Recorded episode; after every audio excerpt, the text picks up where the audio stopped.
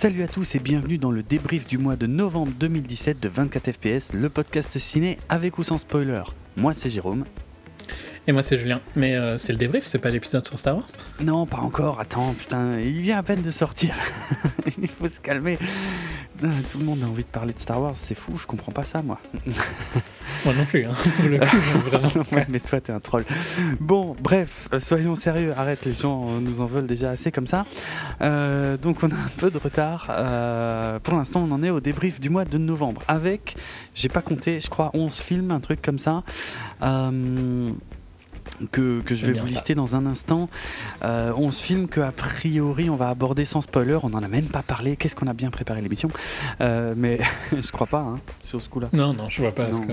Ok.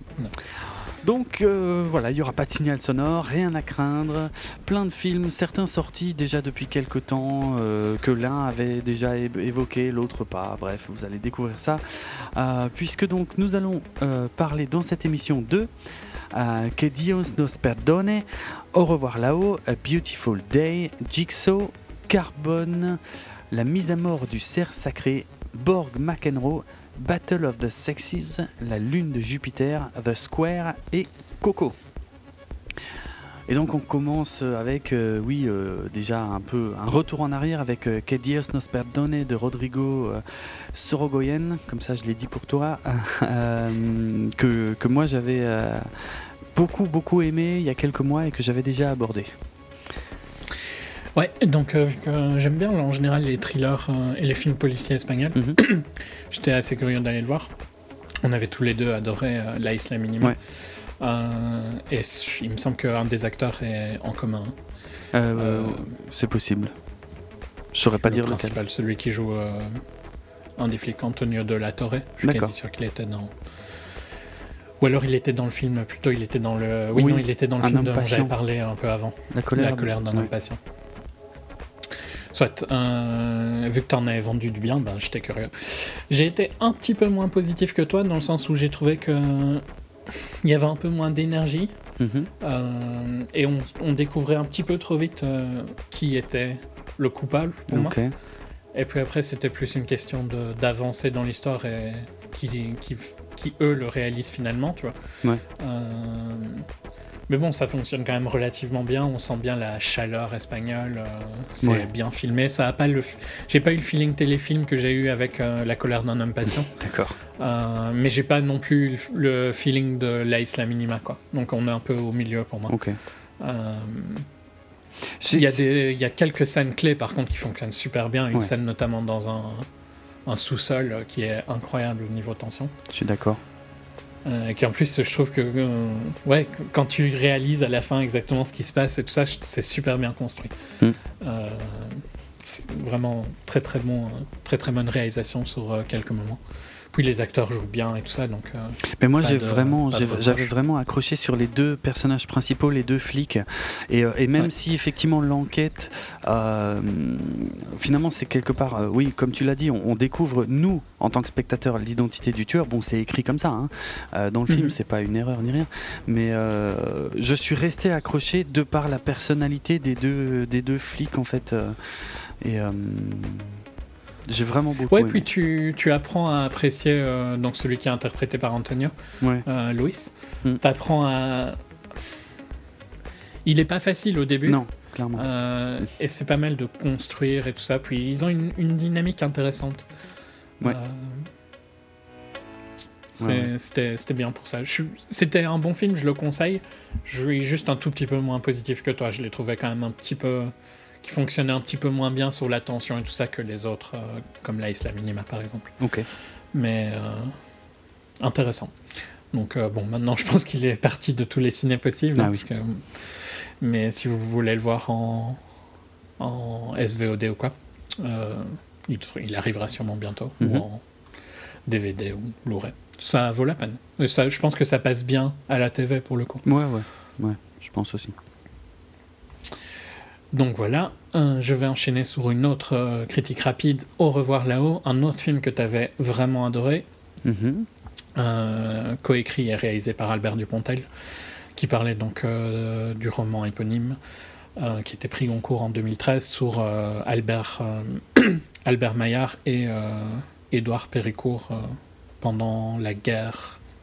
C'était quelle guerre? C'est la première. La fin de la Première Guerre mondiale. Ouais, la fin de la première. Euh, je sais plus exactement ce que tu avais dit, je sais plus exactement ce qui est un spoiler parce que j'ai jamais vu de bande-annonce pour le coup. D'accord.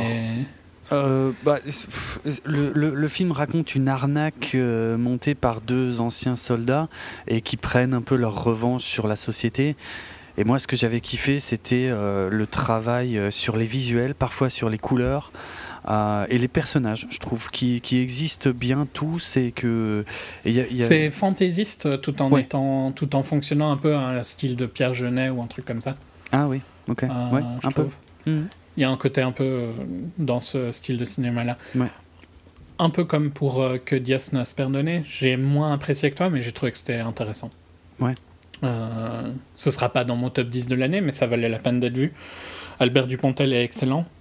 Mm leur idée d'arnaque, je trouve, est vraiment sympa. Après, je trouve que. Édouard Péricourt, il y a des moments où c'est un peu too much. Mais je pense que c'est la, volonté de, de l'écriture du, du, personnage et la volonté d'Albert Dupontel. Hein. Mhm. Donc c'est juste que chez moi, il y a deux, trois moments où c'est un peu trop fantaisiste à mon goût. Euh, après, visuellement, je suis d'accord avec toi qu'il y a des. C'est bien mis, euh, mis en image. Euh, ah ouais. Il y a des mix cool et tout ça. Mais voilà, il y a des persos, un petit peu trop, je trouve. Euh, je dirais pas. Un peu manichéen, tu vois, à certains moments. Ouais, c'est possible. C'est possible. Et, j'avais aussi. Par contre, ce qui m'avait pas plu, c'est que l'histoire, il me semble qu'elle est un peu euh, expédiée sur la fin. Euh. on conclut un peu tout, on comprend pas toujours trop pourquoi. Il y a même des personnages qui disparaissent un peu. Et bon, voilà. Ça, c'était dans les bémols du film. Disons que si on compte que c'est l'histoire de l'arnaque, mais c'est pas du tout comme ça que j'avais vu le film pour le coup. Euh, c'est vrai que, ouais, un petit peu, mais après, c'est plus euh, une partie de la vie de euh, d'Albert Maillard. Quoi. Mhm qu'on suit. Et donc, si tu le vois comme ça, je dirais que ça va un peu plus. Mais c'est vrai qu'il y a des trucs qui sont un petit peu euh, expédiés pour euh, avancer dans le truc. Et mm. d'ailleurs, j'ai trouvé le film un petit peu long aussi. Ah ouais 10 minutes, euh, charcuté 10 minutes, je pense, aurait été largement jouable. Mais bon, ça restait un film français intéressant ah, euh, différent. Moi, je trouve euh, pour un film français, bon, je, je suis pas fan, je m'en cache pas, mais euh, là, on est vraiment dans le haut du panier. Moi, j'irais voir plus de films français s'il y avait un peu plus de folie comme, comme il y en a là-dedans, et quel que soit le sujet abordé. Hein. Oui, pour le coup, non, j'allais dire j'avais deux films français, mais l'autre ce sera pour le débrief de décembre. j'ai un autre des films français qui sont plus des policiers, mais plus mm. inspirés américains. On est sur quelque chose de totalement différent ici de vraiment français, mais qui est quand même euh, intéressant. Quoi. Hmm. Donc c'est dommage qu'il n'y a pas plus de films comme ça français parce que c'est pas essayer d'imiter quelque chose, c'est faire quelque chose que le cinéma français faisait très bien. Et donc c'est dommage de pas le plus le faire euh, que ce qu'il ne fait pour le moment. Parce que même si j'aime bien les, les, films euh, dont je parlerai plus tard et en décembre, ça reste plus de un film français qui veut se faire un film américain, quoi qui veut être un film américain. Oui, oui. Ici, c'est pas du tout le cas, et c'est vrai que c'est dommage qu'il y en a pas plus. Mm. Il y en a en général un par an, non? Euh, Est-ce que tu pourrais le classer avec les autres films que as... Il me semble que l'année dernière, il y avait un film un peu bizarre aussi, avec une famille. Euh... Mm. Je vois pas. Je vais avoir du mal à trouver le nom, mais. Je vois pas de quoi il peut s'agir, là comme ça. Euh, dans le Nord ou quoi de, une famille un peu riche et une famille plutôt pauvre ça ne m'évoque absolument rien. J'ai désolé. l'impression que tu me parles de La vie est un long fleuve tranquille, mais j'imagine c'est pas ça. Euh, non, non. Donc... un film français, hein, mais euh, je ne je vais pas trouver comme ça. Mais bon, c'est pas très grave. Euh, il y, a souvent un ou deux films un peu bizarres par an, fantaisistes, mais celui-ci était vraiment bien fait. Mm. Juste, euh, voilà, un tout petit peu moins positif que toi, parce que justement, c'était peut-être un peu trop fantaisiste à quelques moments.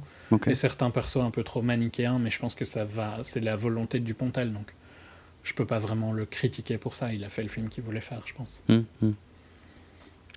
Ok. Donc voilà pour euh, Au revoir Léo, qui doit toujours être dans certains ciné. Ouais, ça vaut la peine si ça vous intéresse? Ouais, je pense que ouais, ouais. pour ceux qui seraient vraiment passés à côté, c'est encore euh, jouable. De peu, mais c'est encore jouable. Ok, moi je vais revenir sur euh, A Beautiful Day, euh, et son titre original étant euh, You Were Never Really Here, de Lynn Ramsey, que tu avais déjà évoqué. il y a longtemps, il me semble. Ouais, il y, a, quelques mois aussi, je me souviens plus trop. Et septembre. Septembre, hein, ouais.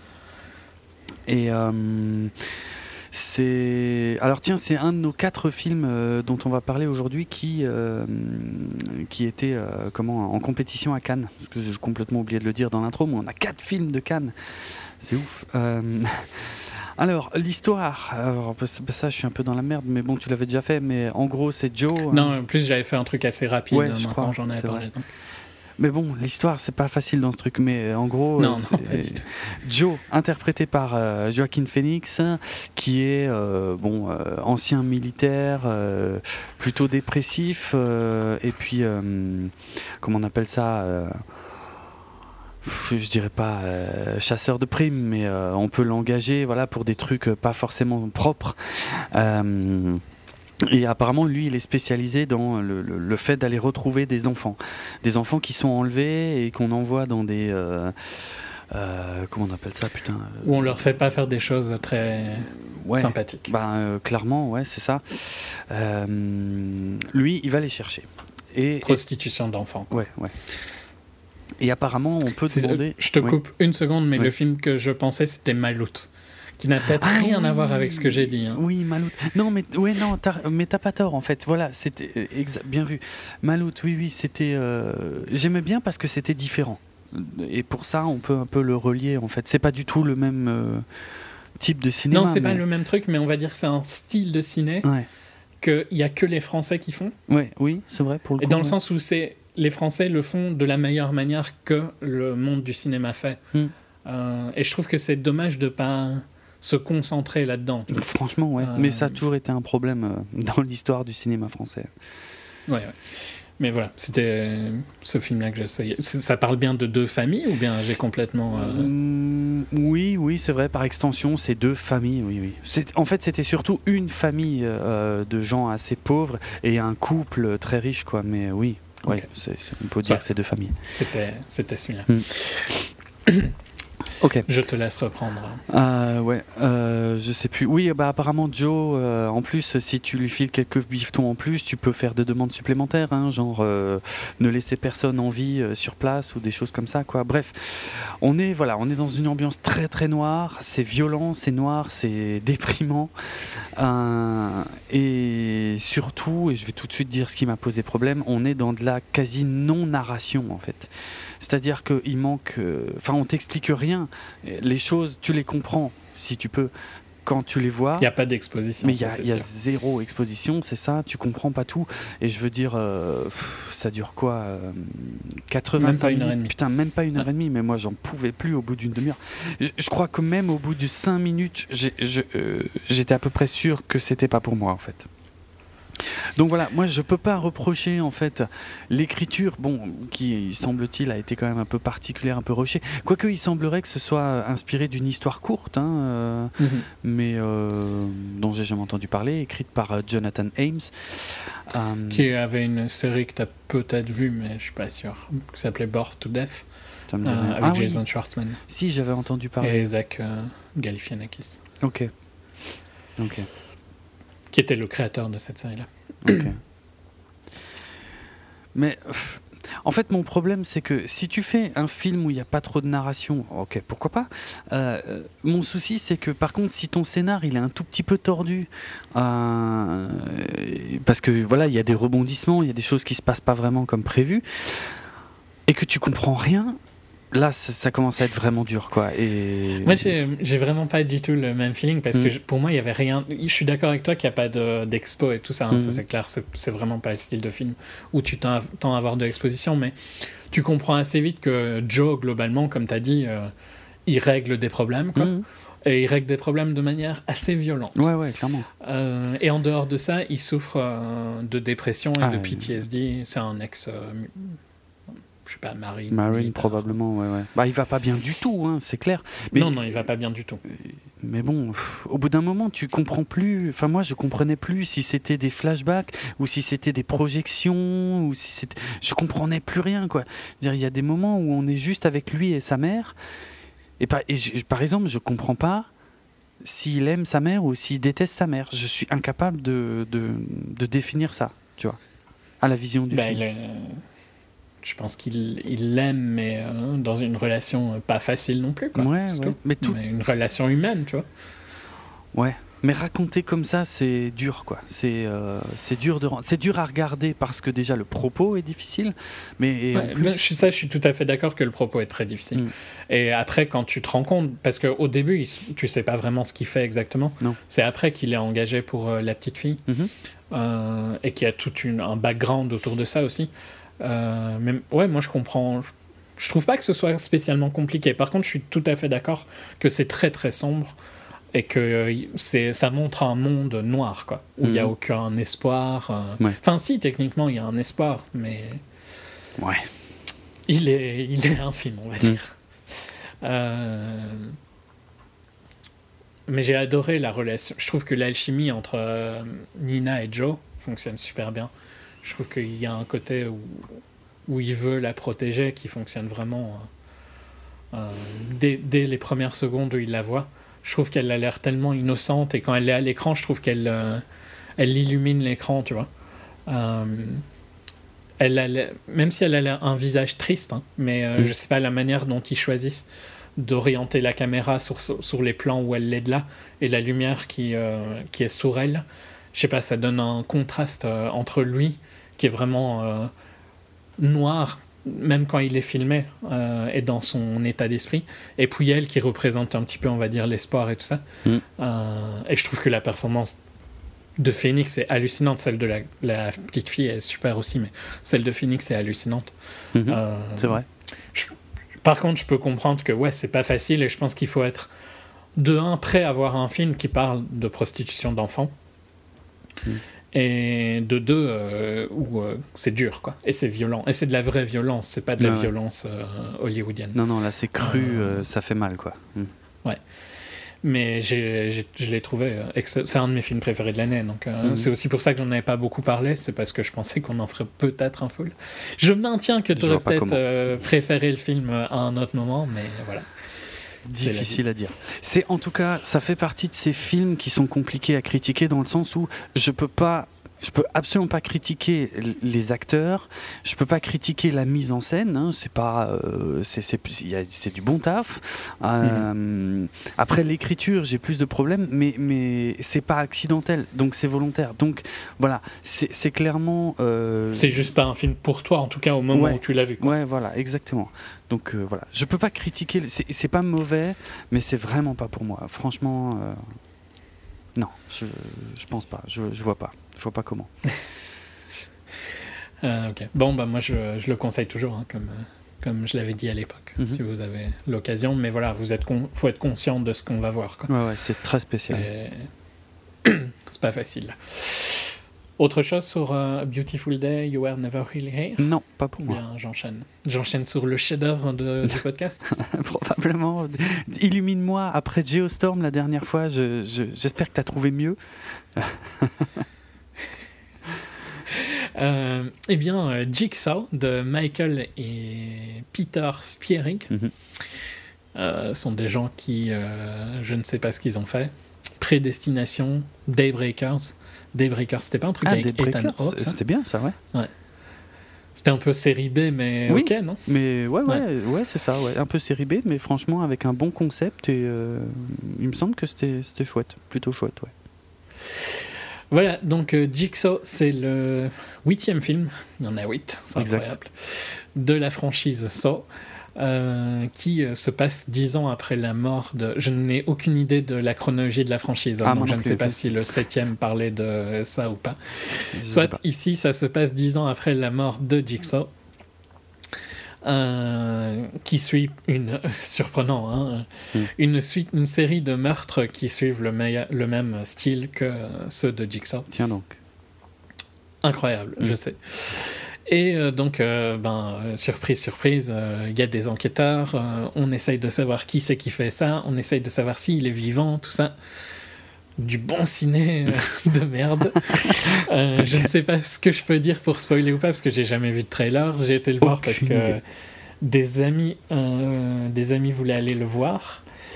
Et à la grande surprise de, je pense, tous les auditeurs, et ça faisait des années, je pense que c'est le plus marrant en fait de mon expérience du film, c'est que j'ai vu ce film doublé. Oh, oh ça faisait je ne sais pas combien de temps que je n'avais pas vu un film doublé. Donc, euh, je pense plus de 10 ans. 10 hmm. ou 15 ans, un truc comme ça. Donc, euh, ça a dû tu te doutes que je n'avais aucune attente pour ce film si j'accepte d'aller le voir doublé. Ouais, ouais, c'est vrai. Euh, et c'était bah, globalement de la merde. Euh, les acteurs jouent excessivement mal. Après, ça peut être empiré par le doublage, je ne mm. sais pas, mais j'ai des doutes qu'ils étaient bons à la base. L'histoire est complètement débile. Euh, les twists, de toute façon, enfin, le mec, il est sur la photo, quoi. Tu vois, tu te doutes bien de c'est quoi l'histoire. Excellent. Et je sais pas, les espèces de faux faux rebondissements et les fausses, les fausses pistes euh, que tu vois venir à 4 km. Euh, pour essayer de faire une critique constructive qui peut être utile à des gens, c'est beaucoup moins violent et ça fait beaucoup moins peur que je pensais. Je suis pas ah très film d'horreur, comme Jérôme le sait. Euh, à aucun moment, il n'y a aucune tension qui me, qui me fait un peu peur. Quoi. Ah ouais. Et il n'y a rien de gore non plus, quoi, quasi. Donc je sais pas si c'est logique ou pas pour un saut, mais c'est très très soft, quoi. Genre ça pourrait être PG-13 que ça m'aurait pas surpris, tu vois. Ah bon D'accord. Euh, euh, c'est quoi ton historique euh, d'ailleurs sur avec la saga Saw juste pour J'en ai vu un ou deux, un truc comme ça. Ouais. J'ai vu le premier, quoi. J'ai vu le deuxième peut-être, hein. ou peut-être que j'ai vu le premier et le troisième, je ne saurais pas dire. j'ai vu le premier en tout cas, je suis sûr. Ça ressemble à peu près à mon expérience. Moi j'ai vu le premier au cinéma et franchement ça a été une claque énorme. Hein. J'avais surkiffé, j'avais trouvé que c'était absolument génial. Et par contre le, deuxième je l'avais vu en vidéo, probablement on avait loué le DVD, un truc comme ça. Et, euh, et là c'est bon, quand j'ai vu le deuxième j'ai dit c'est bon, euh, il n'y a que le premier qui vaut le coup. Euh, je crois que j'ai compris ce qu'ils vont faire de la, de la mhm. franchise. quoi. Et, a priori, personne ne m'a donné tort jusqu'ici, même à propos des films que j'ai jamais vus. Ouais, non, mais je pense pas que. Ouais, ça me fait un peu penser à du. Enfin, tous les trucs euh, mm. un peu style euh, Bloomhouse, quoi. Ouais. Quand il y en a un qui marche, il l'enchaîne. Euh, après, je peux pas les critiquer. Hein. Leur but, c'est de faire de l'argent. Ça n'a jamais été la créativité dans ce, cas, dans ce style de cinéma. Donc voilà, pour essayer d'avoir une critique constructive, je dirais que si vous attendez un, un film d'horreur ou quoi, bah, il fait vraiment pas peur. Quoi. Et ça vient de quelqu'un qui a super vite peur dans les films d'horreur. Donc euh, là, je pense qu'il y a un problème. Après, le mauvais jeu et tout ça, à mon sens, vous le savez quand vous allez voir un truc comme ça. Quoi. Euh, je n'aurais jamais été voir ça si j'avais pensé que ça en doublé si j'avais pensé que c'était un film qui pourrait m'intéresser. Hein. Mm. Donc euh, euh, voilà, je l'ai mis dans celui-ci, mais c'est de la merde. ok. Je m'en doutais avant d'aller le voir et je n'ai pas été surpris.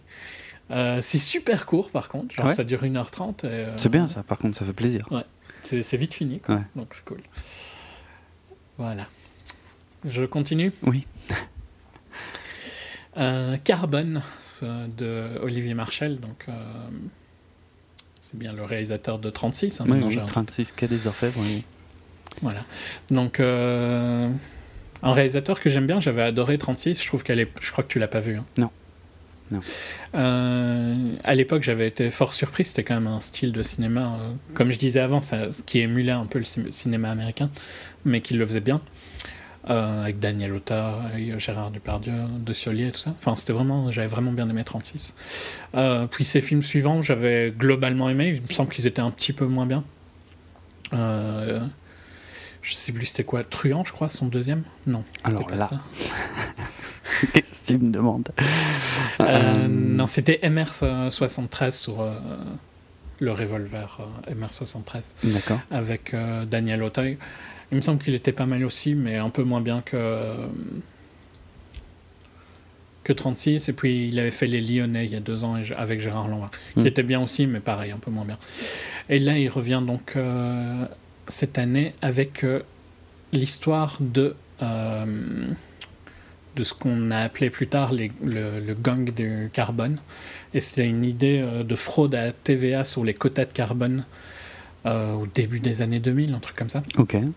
Moi, je me. Non, pardon, fin des années 2000, donc 2008 à 2009. Je me rappelle pas trop de cette fraude-là. Je sais pas si toi ça te disait quelque chose. Franchement, ça me dit pas grand-chose non plus là, comme ça. Hmm. Pour essayer de simplifier, donc euh, ils achetaient des quand une entreprise euh, était plus verte, on va dire, mhm. elle avait le droit de revendre une partie de... Genre par exemple, euh, dans le cas de l'entreprise dont on parle au début du film ici, c'était une entreprise qui avait des camions, donc ils ont passé leurs camions au GPL. Donc ils polluaient moins, donc ils avaient un surplus de, tota-, de taux de carbone qu'ils pouvaient revendre sur le marché à des entreprises qui polluent. Et donc l'idée de ce gang-là, c'était de tricher avec ça et en même temps avec la TVA. Euh, franchement, en faisant un truc qui est un peu trop compliqué pour moi. Mhm. Mais globalement, ils achetaient dans un pays, ils ne payaient pas et ils se faisaient rembourser la TVA. Ah, je, vois. je crois que je vois le principe, ok. C'était un peu bizarre. Euh, donc ça parle de ça. Ce qui est assez bizarre, c'est qu'il n'y a rien dans, au début du film qui te dit où ça, quand ça se passe, et vu que c'est pas une histoire super connue à mon sens, j'ai été un petit peu paumé à ah essayer de comprendre la temporalité du truc pendant 10-15 euh, minutes. Mhm. Parce que tu vois, ça a l'air d'être maintenant, mais sauf qu'ils ont des vieux téléphones, ils ont, ils ont des, il y en a plein qui ont des vertus. Ah, chelou.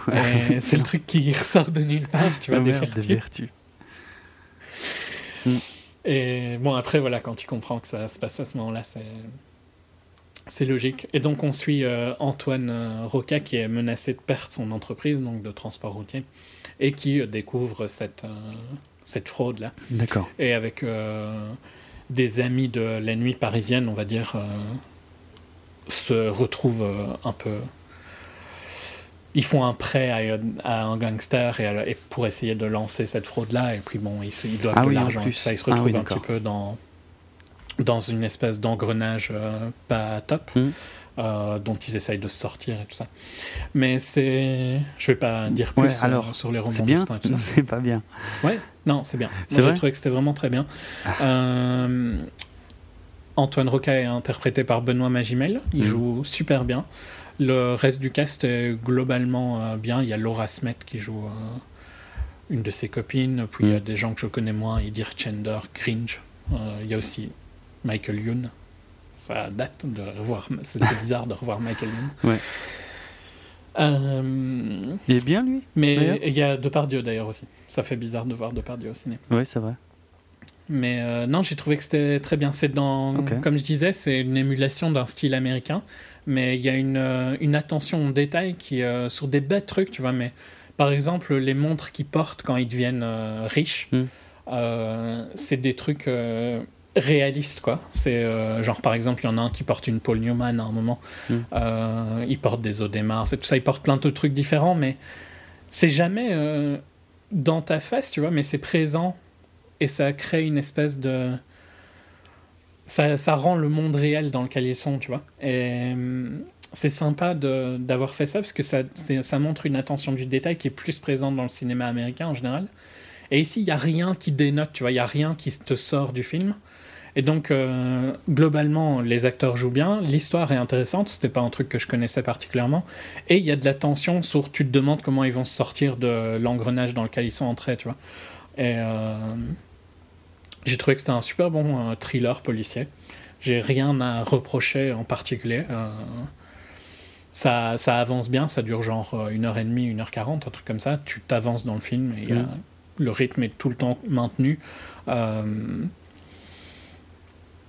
n'y a rien qui me choque et tout ça. Donc vraiment un bon, petit thriller français. Ça a l'air cool, hein, ça, me, ça me branche bien. En plus, je suis sûr que j'aimerais bien, d'une manière générale, le, cinéma d'Olivier Marchal. Ça fait une éternité que je me dis qu'il faut que je rattrape ces films. Mais euh, ok, ça a l'air cool, ouais. Ouais.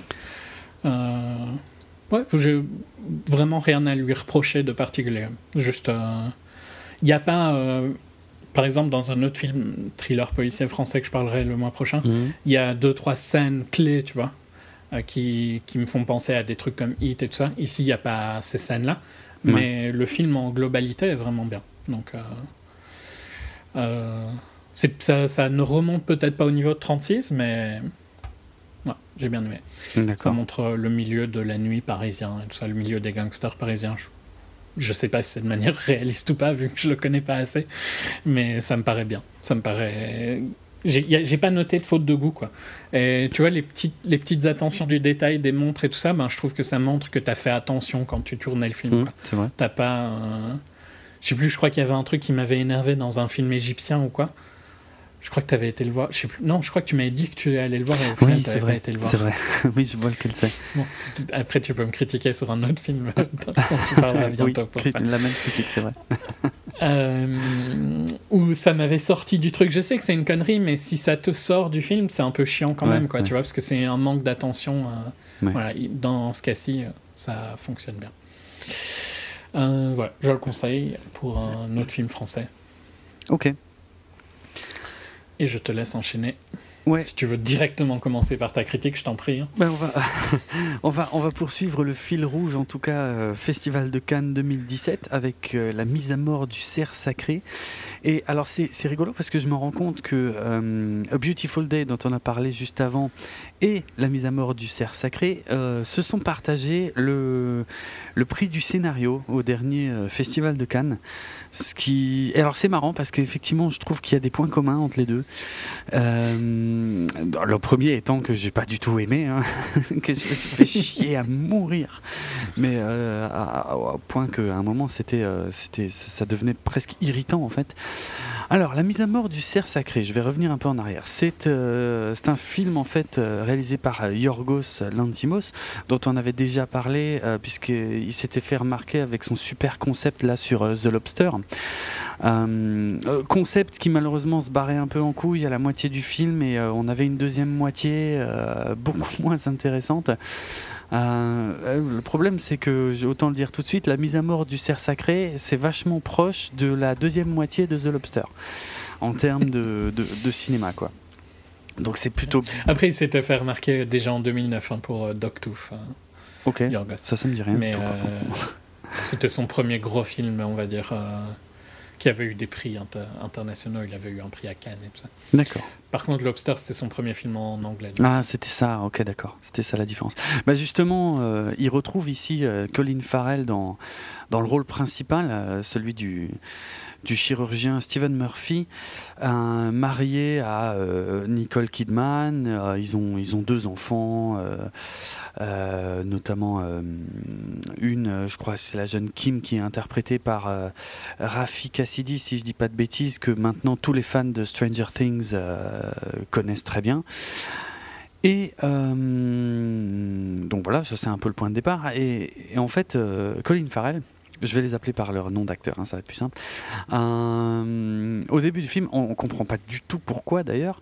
Euh, pourquoi est-ce que oui. elle joue dans Stranger Things T'es sûr? Il me semble que c'est la même, non? Ou je dis des conneries? Je pense pas. Je, je pense que tu te trompes. Ah merde, mais elle lui ressemble. C'était la fille dans Tomorrowland. Ah oui, c'est vrai. C'est vrai qu'elle n'est pas dans Stranger Things. Pendant tout le film, je me suis dit Ah, mais c'est la gamine de Stranger Things. Mais elle a la même tête, c'est un truc de fou. T'as raison, elle n'est pas dedans. Merde. Son nom ne disait rien en tout cas, donc euh, j'ai eu un doute. C'est pas alors c'est pas le rôle principal de Tomorrowland. Hein. Non non non, je sais. Ouais, mais, euh, mais... Oh, pour moi elle n'est pas dans Stranger Things. Elle a exactement la même tête, c'est un truc de fou. de laquelle dans Stranger Things? Bah, le, celle euh, autour de. Enfin, tu sais, la grande sœur de. de Bill, je crois. Je sais plus comment elle s'appelle. Euh, si c'est bien Il y en a tellement. C'est pas Mike plutôt? Ou Mike peut-être. Nancy? Nancy ouais, ça doit être ça, ouais. Nancy c'est Natalia Dyer. C'est pas la même actrice. C'est ouf. Et, eh, eh, je te jure, pendant tout le film, je me faisais tellement chier, je me raccrochais de temps en temps à ça. Je me disais, ah, c'est rigolo de voir la nénette de Stranger Things. ok, c'est pas du tout la même. Bon, fail. Désolé de te casser. Non, non, mais t'as raison. Je préfère, je préfère que la vérité soit rétablie. Euh, ok. Euh, c'est dommage, c'est un des rares trucs que j'avais à dire sur le film. Bon, euh, donc le, le père euh, de famille. Alicia Silverstone n'est pas non plus dans Stranger Things, hein, en fait. Oui, ça je sais. Pourquoi? Ok, non, mais au cas où, tu vas, si t'avais envie de tous les mettre. Non, alors, ok, alors écoute, je suis content par contre que tu me parles d'Alicia Silverstone parce que euh, Alicia Silverstone, c'était un gros, gros, gros crush quand j'étais ado et euh, je savais pas du tout qu'elle était là-dedans. Et bon, ce qui m'a fait chier, c'est qu'on la voit une scène. Par contre, j'étais dégoûté.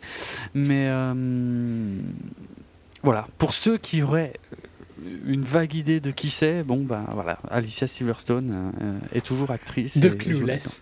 De Clueless notamment et de Batman et Robin où elle jouait Batgirl. Euh, et c'était aussi la blonde qui apparaissait. C'est marrant parce qu'elle n'a pas fait tant de films que ça, mais c'est vrai que c'était un crush des années 90. Ah mais clairement, clairement. Mais elle était dans les clips d'Aerosmith en fait à l'époque. Et c'est ça qui l'a fait connaître, je crois. Euh, bref, euh, on est de nouveau parti loin du truc. Donc, Colin Farrell euh, passe euh, une partie de son temps libre avec un adolescent. Martin, qui est interprété par Barry Keoghan. D'ailleurs, sa tête me disait quelque chose, mais impossible de le remettre par contre lui pendant tout le, pendant tout le truc. Et ah bah oui, il était dans Dunkerque, je suis con. Ouais, c'était pour ça, d'accord. Et c'était ouais. Hein? Non, mais c'était pas. C'était pas un des rôles principaux. Mais... Non, mais je savais que j'avais déjà vu sa tête. Il doit avoir quelques scènes quand même. Hmm. Et euh, en fait, tu sens, tu sens très vite que tu vas te faire chier. Hein. Parce que c'est, c'est un film où tu rigoles jamais, mais alors jamais. Mais, mais c'est pas le même style, tu vois, que A Beautiful Day, où de toute façon, là, le thème est, euh, est dur. Tu saurais pas rire dans A Beautiful Non, clairement pas. Ou alors, t'as un, Ouais, ouais t'as un problème. Ouais, non, on est d'accord. Mais ici, bon, ici c'est pareil, mais c'est pas pour les mêmes raisons. C'est-à-dire que, en fait, tu, tu, tu vois euh, Colin Farrell au boulot, et puis après il traîne avec ce gamin tu comprends pas pourquoi, puis après tu le vois avec sa famille, et puis tout doucement il va le présenter à sa famille. Euh, et je commençais sérieusement à me poser des questions, à me demander de quoi allait parler ce film, quoi. Et puis, euh, et c'est là que, alors je vais pas aller trop loin. Moi je savais rien du tout, hein, j'avais même pas vu un trailer quand j'étais le voir, pour être franc.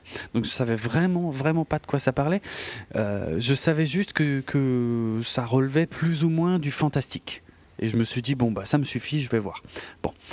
Euh, et donc il y a les gamins en fait de, de Colin Farrell qui vont commencer à tomber malades.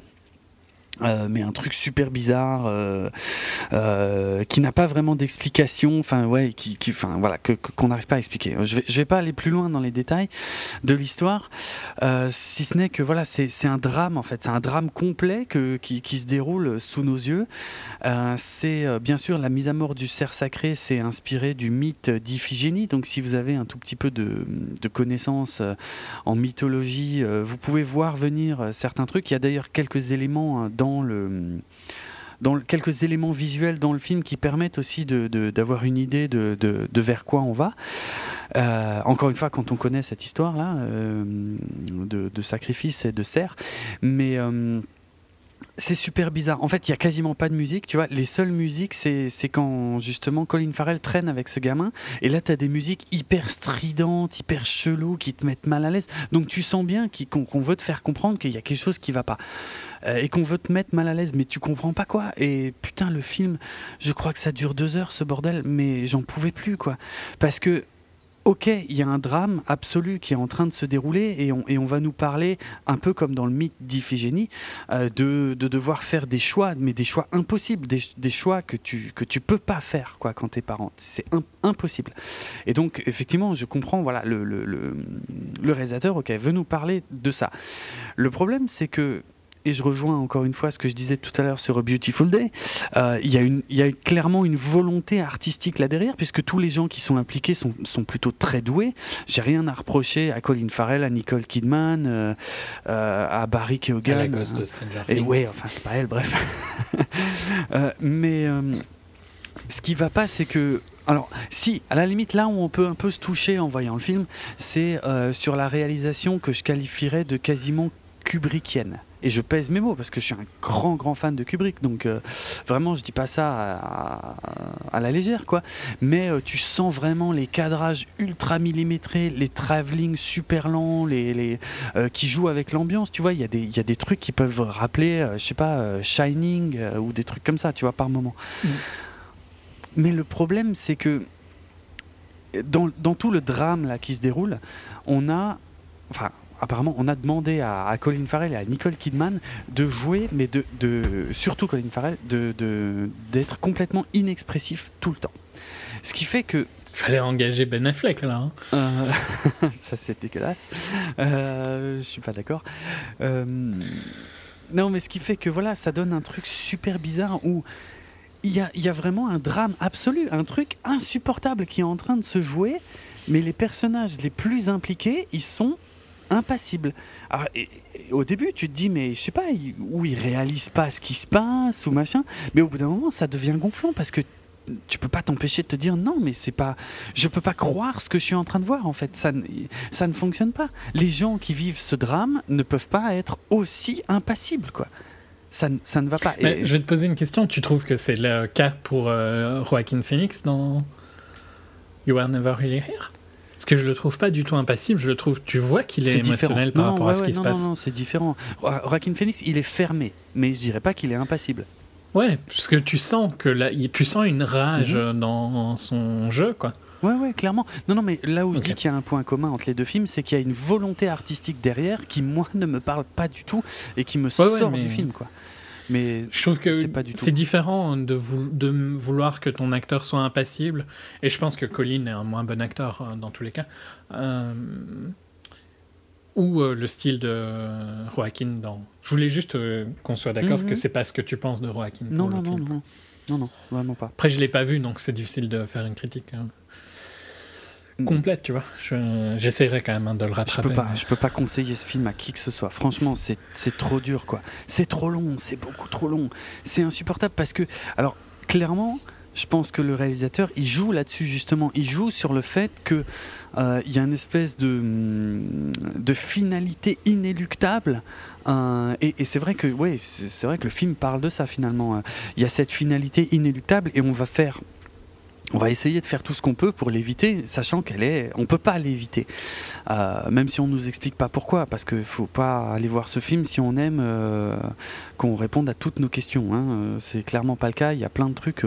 tu, tu comprendras pas et tu comprendras jamais c'est comme ça bon bah ok d'accord mais mais c'est trop long quoi je veux dire c'est trop long de voir des gens aussi, aussi, ouais, moi je dis, je dirais impassible, ouais, impassible face à ce qui se passe. Oh, ne, ne, pas, on dirait qu'ils prennent pas la mesure de ce qui se passe. Et toi, tu l'as compris, on va dire, au bout d'une heure. Alors, mais je crois qu'il faut déjà, il faut une heure pour comprendre déjà de quoi parle le film, hein. parce que la première heure c'est long, mais au moins, euh, au moins, tu cherches. Ouais, tu cherches. Moi, j'étais vraiment accroché. Je me disais, ok, pourquoi on monte tout ça Ça va bien finir par servir à quelque chose.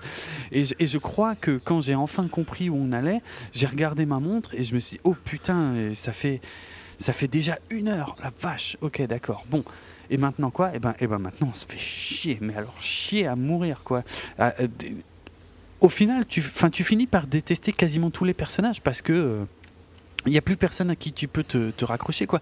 Les jeunes sont un poil plus expressifs que les que les vieux, mais euh, je sais pas, ça mène à rien, c'est très étrange euh, et non, là j'ai vraiment pas accroché. Deux heures pour raconter ça, c'est juste pas possible.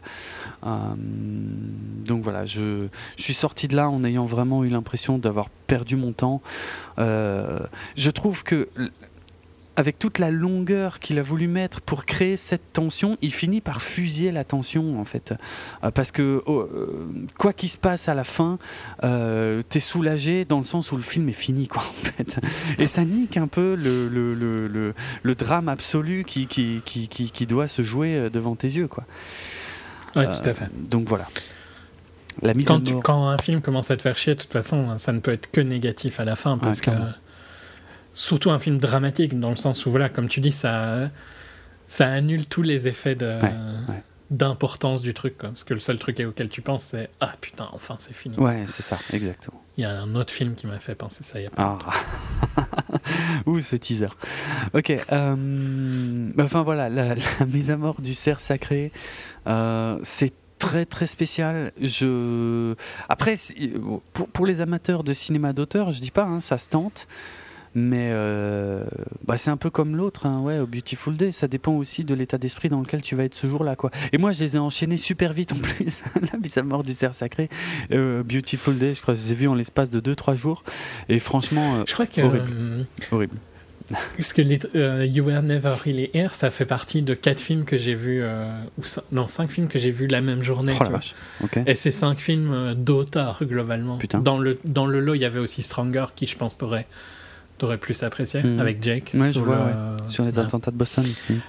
Ouais. Et je pense que toi, tu meurs en fait dans ce festival. Ouais, ouais, vraiment, ouais. Franchement. Hmm. On t'en enchaîne deux comme You Were Never Really Here. C'est bon, t'es plus là, tu pars. C'est clair. Mais des trucs comme la mise à mort du cerf sacré, tu vois, j'en ai déjà vu dans des festivals type Gérardmer, tu vois. Il aurait sa place dans un festival comme ça.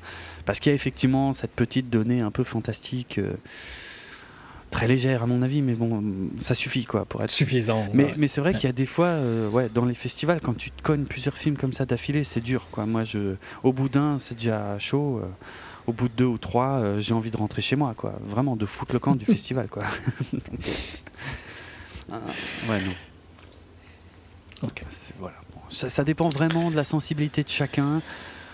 J'ai du mal à croire qu'on puisse apprécier ce film quand même parce que euh, c'est tellement noir quelque part que je vois pas. Enfin, si je peux comprendre la démarche artistique, mais je je, vois pas comment ça peut faire du bien de, de voir ce genre de film quoi. C'est trop bizarre, c'est trop spécial. Euh, ouais non, puis je vois pas, c'est trop long surtout en fait. si on pouvait s'échapper euh, au bout de une heure et demie grand max, ce serait quand même cool. Mais deux heures, t'emprisonner deux heures pour ça, non, pitié non. Ok. Euh, j'enchaîne sur euh, mes deux suivants. Mhm. Je vais un peu les mettre ensemble. Ok. Donc Borg McEnroe et Battle of the Sexes. Donc Borg McEnroe, comme le titre peut vous laisser douter, parle de la rivalité entre euh, John Borg et euh, Bjorn Borg et John McEnroe. Euh, et donc qui culmine dans le film sur leur rencontre au championnat de, à la finale de Wimbledon en 1980. Qui, je sais pas si. Bon, tu étais petit. Oui, j'étais un peu trop petit Donc, pour l'as pas vu, à fond. Mais je veux dire, c'est une finale qu'on connaît, quoi. Ouais. Euh, aucun de nous deux l'a vu en live, mm. mais ça reste euh, une rivalité qui est connue. Hein. Et c'était euh, un match qui a été considéré comme le meilleur du tennis pendant presque 30 ans, jusqu'à la finale de Wimbledon en 2008 entre Nadal et Federer. Donc c'est un truc de l'histoire super connu, et je juge que c'est pas un spoiler de parler de ce match. T'es d'accord avec moi? Non, je pense pas. Non, non, je pense que c'est largement connu, ne serait-ce que dans le milieu, enfin pour les fans et tout. Donc c'est pas, c'est pas là le, euh, comment, l'intérêt du film. Non. Euh, donc je, continue sur lui. Mm. Euh, les deux tennismen principaux donc sont interprétés par Sverrir Gudnason pour Björn Borg et Shia Le Bouffe pour John McEnroe. Et le film est de Janus Metz Pedersen, qui est pas super super connu, mais qui a notamment fait des, un épisode de True Detective et euh, d'autres trucs pour HBO. Donc euh, c'est son premier film mhm. long métrage. Euh, et donc on les suit un peu avant le tournoi de Wimbledon et puis le, pendant le tournoi et tout ça. Et on suit il y a des flashbacks sur leur personnalité, il y a des flashbacks sur comment Bjorn était en étant petit j'essaye un peu de. Pour ceux qui voient pas trop comment était Bjorn, on le traitait un peu de robot et tout ça, qu'il avait aucune émotion et tout ça. Et à l'inverse, euh, McEnroe, c'était le mec euh, ultra exubérant qui euh, mm. insultait les gens, qui tapait ses raquettes et tout ça. C'était vraiment. Ça me fait un peu penser à la rivalité entre Loda et Hunt, où c'est deux clashs de personnalités super énorme, quoi. Un super sérieux, concentré sur son boulot, et l'autre qui est super sérieux aussi, mais jusqu'à une manière différente de s'exprimer. Hmm. Et ce qui est intéressant, c'est que, bah pour le coup, Björn, c'est un petit peu trop avant mon époque, quoi, même si je le connais.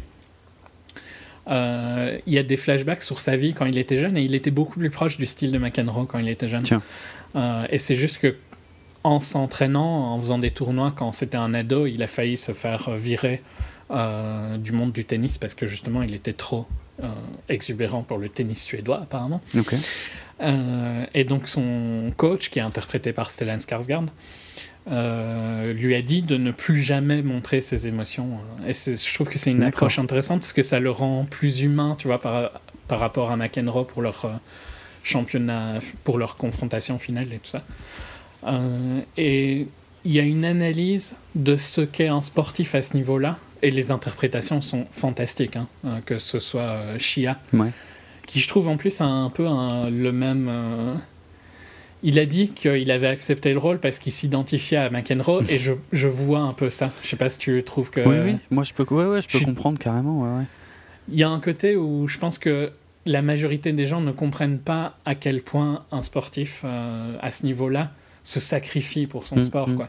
Euh, et je trouve que c'est un truc que, et, euh, dans le cas de Chiam, il se sacrifie pour son art mm. beaucoup plus, que je pense, que ce que les gens le voient aussi.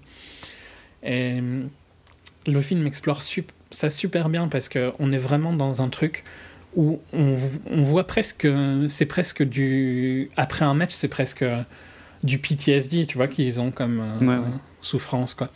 Il euh, y a un côté vraiment, euh, c'est la, gagner le match, c'est pas gagner le match, c'est mourir ou vivre, quoi. Et, pour moi, c'est comme ça que ces gens-là, à ce niveau-là, sont aussi bons qu'ils sont. C'est parce qu'ils voient pas ça comme juste un, match, quoi. Ils voient ça comme. C'est soit. Il euh, n'y a, pas d'autre solution que de gagner, quoi. Et c'est comme ça qu'on arrive à une finale comme celle de 80 où il y a des euh, tie-breaks qui vont jusque 18, quoi. Ah, Et tu te demandes comment. Euh, comment tu peux réussir, tu vois, à mhm. survivre à ça, quoi. Mhm.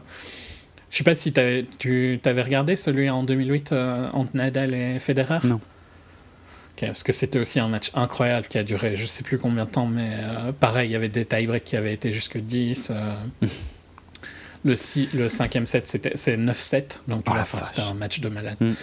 Euh, je crois qu'il a duré presque 5 heures, et quand tu le regardes, mais c'est à ce moment-là, c'est marrant parce que je trouve que le tennis peut être un petit peu chiant en général à regarder, mais de temps en temps, il y a des matchs qui marquent l'histoire presque plus que d'autres sports, tu vois. Mm.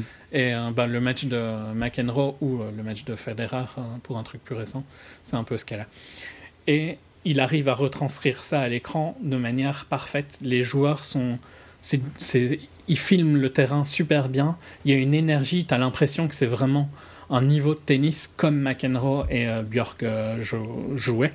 Et ça, ça va revenir dans mon film suivant, parce que c'est un des plus gros problèmes du film suivant. et donc, entre ce mélange de retranscrire un match où je sais le résultat et qui arrive à me faire pleurer à la fin, tellement euh, il arrive à monter la tension et où il arrive à, à me montrer à quel point c'est important pour McEnroe et pour Björg. Mhm. Euh, dans le cas de Björk, ça aurait été, je crois, sa troisième victoire consécutive mhm. De Wimbledon. Euh, et, juste la pression, mais aussi la pression qu'ils ont de leur famille, de leurs parents, de leurs agents, tu vois, et tout ça le, le niveau de concentration que, et le niveau de sacrifice au final pour être à ce niveau-là, tout ça, tout ça, le film le fait de la manière la plus parfaite qu'un film de sport peut faire. C'est un des meilleurs films euh, biographiques de sport que j'ai vu depuis super longtemps. J'avais trouvé que euh, Rush, c'était Rush, ouais, c'était Rush. Ouais, ouais, mais je pensais à était aussi super bien dans ce niveau-là. Mm. Euh, et on est un peu sur le même niveau, mais avec du tennis. Il arrive à rendre le match passionnant. Quoi. Et voilà, en sachant, j'étais quand même suffisamment ému pour pleurer à la fin du film, ce qui est quand, même, pas mal. incroyable quand tu sais le résultat du truc, tu mmh, vois, mmh. et que tu es à fond dans le siège jusqu'à ce que McEnroe gagne. Mmh. Classe. Je suis dégoûté de ne pas l'avoir vu. je voulais vraiment le voir justement parce que ça me faisait penser à Rush, qu'on avait beaucoup aimé il y a quelques années. Et euh, déjà d'une part, il est sorti que dans le multiplex local, euh, dans lequel j'ai horreur d'aller. Ah, donc déjà, ça Je viens de dire une erreur. Hein. McEnroe a perdu. Hein. C'est Björk qui a gagné celui-là. McEnroe ah. a gagné l'année d'après. Mais... D'accord. Euh, c'est ce que je pense. J'ai voulu dire que McEnroe lâche à la fin. Je sais pas ce que. Soit. Ah, ok. c'est Björk hein, qui a gagné celui-là. Ok. Euh, ouais, enfin voilà, il, est sorti dans un cinoche dans lequel j'avais pas très envie d'y aller, puis je, manquais un peu de temps, et à ma grande surprise, la semaine suivante, il était déjà déprogrammé, et voilà, terminé, quoi. Aucun autre cinoche. C'est vraiment dommage, parce que c'est tellement un bon film. Mm. Euh, c'est un des meilleurs films, là, des deux derniers mois. Oh putain, je suis dégoûté. Ça me fait un peu penser à ces, ces, excellents films autobiographiques où, tu vois, il y avait un sur le joueur d'échecs euh, l'année dernière, je pense. Ça me dit quelque chose, ouais. Qui était aussi, qui arrivait à mettre une tension incroyable à un match d'échecs, tu vois. Mhm. Ben ici, euh, il arrive à faire la même chose avec un truc, on va dire, plus facile que d'échecs, hein, pour le coup. Mhm. Mais quand même, il arrive à filmer d'une manière euh, innovante, il, tourne bien la caméra. Et hum, ils se sont entraînés tous les deux pour, pour savoir jouer au tennis et ça se voit. Euh, il y a un effort de leur part dans, sur ce point-là qui, est, qui, est, vraiment impressionnant. Euh, vraiment à essayer de récupérer en vidéo ou quoi, ou si vous avez la chance de toujours la voir au ciné, il vaut la peine. C'est super performance des deux acteurs, super histoire, même en la connaissant, on est quand même dans le truc. Et même en la connaissant, je pense, euh, à part si vous étiez euh, si vous vous rappelez vraiment de la jeunesse de Björg et tout ça, peut-être que dans ce cas-là, vous apprendrez moins de choses que moi, mais hmm. moi j'ai appris plein de choses sur, euh, sur, leur, euh, sur la jeunesse de Björg hmm. et des trucs qui l'ont rendu plus humain, quoi. Parce que tu vois, je l'ai toujours un peu vu comme un robot, et de voir un peu son enfance et pourquoi il est devenu comme il était, hmm. ben, c'était super intéressant. Donc, ouais, vraiment super bon film et excellent film de tennis. Ce qui m'amène à Battle of the Sexes. Ouais. Film réalisé par Jonathan Dayton et Valérie Faris, qui parle donc d'un match de tennis entre Billie Jean King et Bobby Riggs, quelques années avant seulement, euh, parce que c'est un match en 1973, donc où Billie Jean King était, euh, je pense, la première joueuse de tennis euh, de la WTA ou un truc du style Parce que ça parle aussi de ça. Ça parle un peu de, du mouvement des joueuses de tennis pour être euh, mieux reconnues et tout ça. D'accord. Euh, et donc qu'elles forment leur propre association parce qu'elles n'étaient pas contentes d'être payées moins que les hommes et tout ça. Mhm. Donc il y a une partie un peu féministe dans le film. Mhm. Euh, qui est pas inintéressante, mais qui est vite mis derrière pour s'occuper de l'affrontement entre donc euh, Billy Jean King et Bobby Riggs, qui était un ancien euh, champion de tennis, qui a été premier pendant quelques années. Euh, qui franchement, moi j'ai aucun souvenir de Bobby Riggs. Hein. Je sais pas si connais, tu non, je connais pas vraiment ces gens-là. C'est un, un, peu vieux. Ouais. C'était en 1939 apparemment oh, qu'il a gagné Wimbledon. Donc voilà, j'ai aucun. Donc quand par contre il fait ce match-là, il est déjà à un âge, on va dire, plus avancé. Mmh. Et, et donc c'était un peu l'idée de prouver que bah, le top euh, du tennis féminin euh, était moins bon qu'un retraité, quoi, tu vois. Il avait 55 ans à l'époque. Et euh, donc on va partir sur... C'est un peu filmé comme une dramédie et tout ça. Il y a, pendant que le match euh, essaye d'être organisé, ben, euh, Billie Jean King, elle continue de faire ses tournois de tennis, on va dire, classiques. Euh, et il y a toute cette histoire sur le, le fait qu'elle crée une association pour être mieux, mieux payée et tout ça.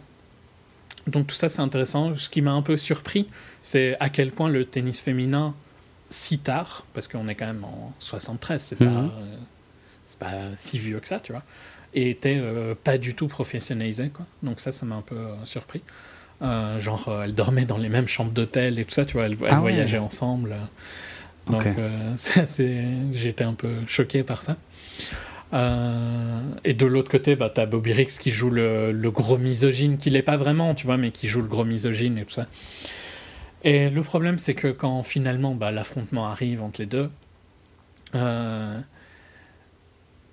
je sais pas si c'est le fait d'avoir vu Borg McEnroe quelques jours avant, tu vois, mais le niveau de tennis est pathétique dans Battle of the Sexes. Eh ben. Il n'y a aucun rythme. J'ai l'impression que je pourrais battre Billie Jean King quand je vois le film. Et ça, ça pose problème, tu vois. Oui. Euh, si j'ai l'impression qu'ils sont plus nuls que moi tous les deux, c'est qu'il y a un gros problème, sachant que je sais pas jouer au tennis particulièrement. J'ai joué au tennis, je veux dire un truc peut-être très. Euh, comme plein de gens quand j'étais petit, quoi. Je sais pas. Tout le monde, non, joue au tennis Ah, je sais pas, moi j'ai jamais joué au tennis. T'as pas joué au tennis quand t'étais petit Voilà, désolé. Euh, c'est pas grave. Donc, euh, euh, moi j'aimais bien J'ai joué au tennis, au squash et tout ça, mais j'ai jamais été suffisamment bon pour dire de faire des tournois nationaux ou quoi que ce soit. Mhm. Et ça, donc ça pose problème quand j'ai l'impression qu'il joue plus mal que moi, quoi. Mais...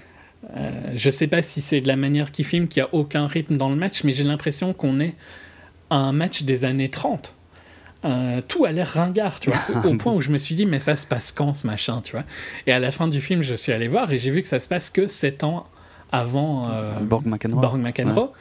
Donc, euh, Borg était déjà champion, genre deux ou trois ans après ce, truc, mm. et t'as l'impression qu'il y a trois décennies de niveau de tennis entre les deux, tu vois. Mm. Ok. Euh, donc, c'est quoi le délire? Oui, je comprends. Et le truc, c'est que ça m'a gâché tout le film parce que vraiment, il n'y a, aucune, il y a aucun rythme, il n'y a aucune énergie dans toutes les séquences de tennis. Alors oui, je comprends qu'il parle d'un truc qui n'est pas inintéressant et qui est toujours, on va dire, un problème maintenant, l'inégalité homme-femme euh, dans le sport.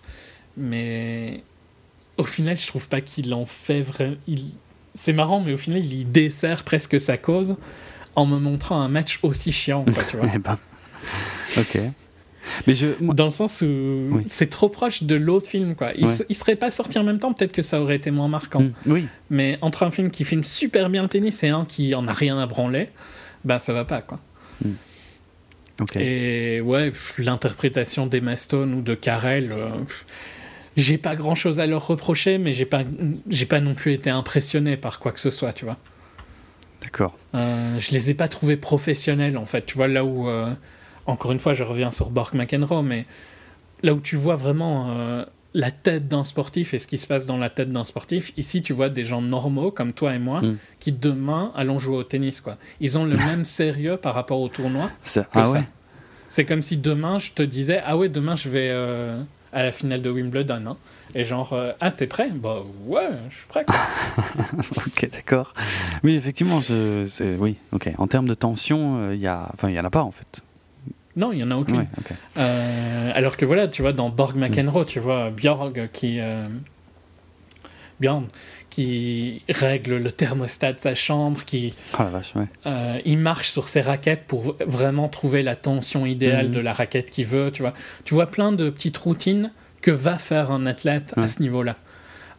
et ici, il y a à aucun moment c'est ça. Et le problème, c'est que je trouve que ça dessert dans le sens où c'est vraiment amateur à mort. Quoi. Mhm. Et pour moi, en 73, c'est trop tard pour que ce soit aussi amateur que ça.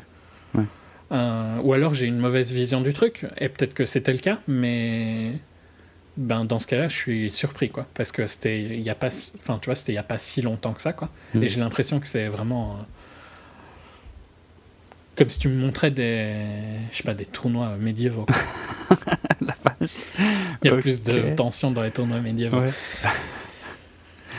D'accord. Mais c'est pas si vieux, tu trouves pas que c'est choquant? Bah si, la différence, la différence entre les deux. Ouais, ouais, non, ça, a l'air choquant. Après moi, euh, pour être franc, j'avais vu, euh, j'ai vu une fois la bande-annonce de Battle of the Sexes euh, au Cinoche et je me suis dit, oh, ça a l'air sympa franchement et j'avais j'avais vraiment envie de le voir et en plus j'avais raté dégoûté. et, ouais tu m'as complètement tu m'as dit ne va surtout pas voir cette merde bon après ça tombe bien quelque part j'avais quand même assez peu de temps mais ok bon bah, j'ai pas été le voir euh, J'arrive pas à croire que euh, en 73 c'était aussi amateur le tennis. C'est quand même un, des, sports principaux, on va dire, tu vois. Hmm.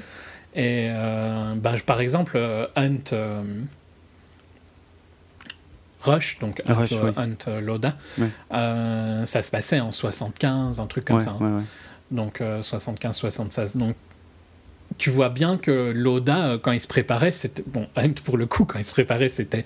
Sa préparation, c'était de coucher avec des stewardesses de British Airways, mais c'est un autre sujet, on va dire. Mais Loda avait le même niveau de préparation que Bjorn, quoi, mm. dans, le, dans la mentalité, tu vois. Mm.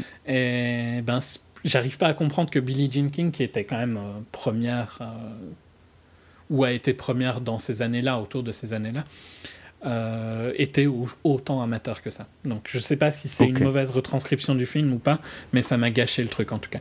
Et je pense que le sortir aussi près d'un autre film de tennis, c'était vraiment une super mauvaise idée. Hmm.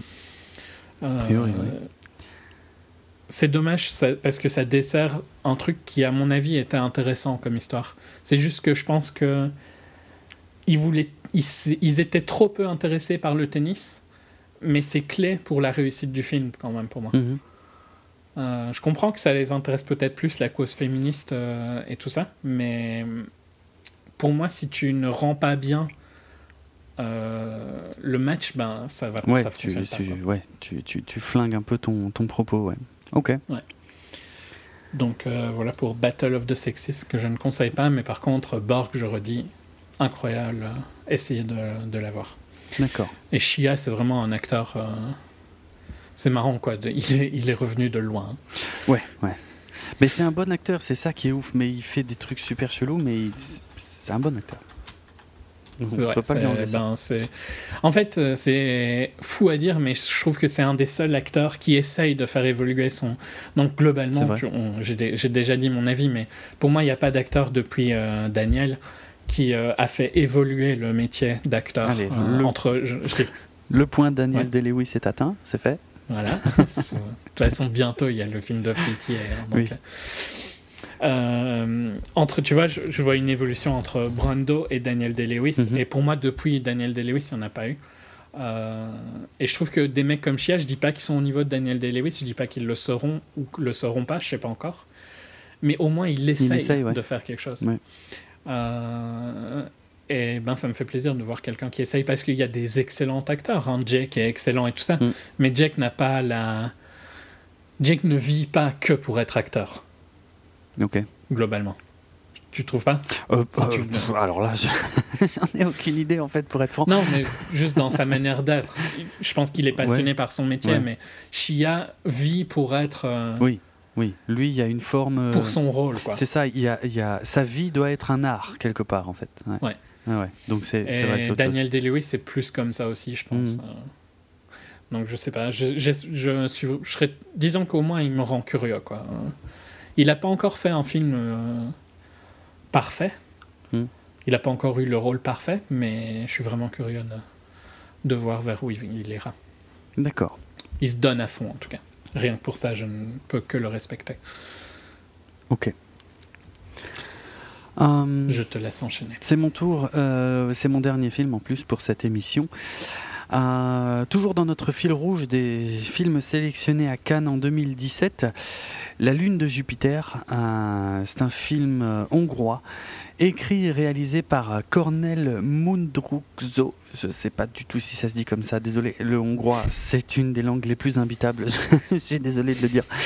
bref, et c'est d'ailleurs le film, je l'ai vu en VO, mais euh, heureusement il parle, euh, il quand même pas mal anglais en fait euh, dedans, mais pas tout le temps non plus. Alors ça c'est une approche que j'aime beaucoup. Je vais, je vais expliquer de quoi ça parle, parce que c'est une approche, ça fait partie de ce que j'aime dans la science-fiction, c'est quand la science-fiction permet de traiter des sujets très actuels et parfois pas très marrant, euh, mais euh, voilà, sous un angle un peu, un peu fantastique. Ça permet toujours de dénoncer des choses. Alors tu peux faire des films beaucoup plus terre à terre et dénoncer très bien des choses aussi. Hein. Après, ça dépend de la sensibilité des gens. Euh, bizarrement, chez moi, ça marche un peu mieux sous l'angle du fantastique. Puisqu'ici, on est donc ça se passe à l'époque actuelle on est en Hongrie et quel est l'un des plus gros problèmes de la, Hongrie euh, aujourd'hui bah, Ce sont les, afflux de, migrants euh, qui viennent en, majeure partie de, Syrie et donc de migrants euh, voilà, qui passent de manière bien souvent illégale. Alors en plus la Hongrie, il me semble que c'est un des pays qui réagit le plus durement à ces choses-là parce que je crois, il me semble que ouais, il me semble que le gouvernement en Hongrie est pas pas le plus tendre qu'on ait de ce côté de l'Europe.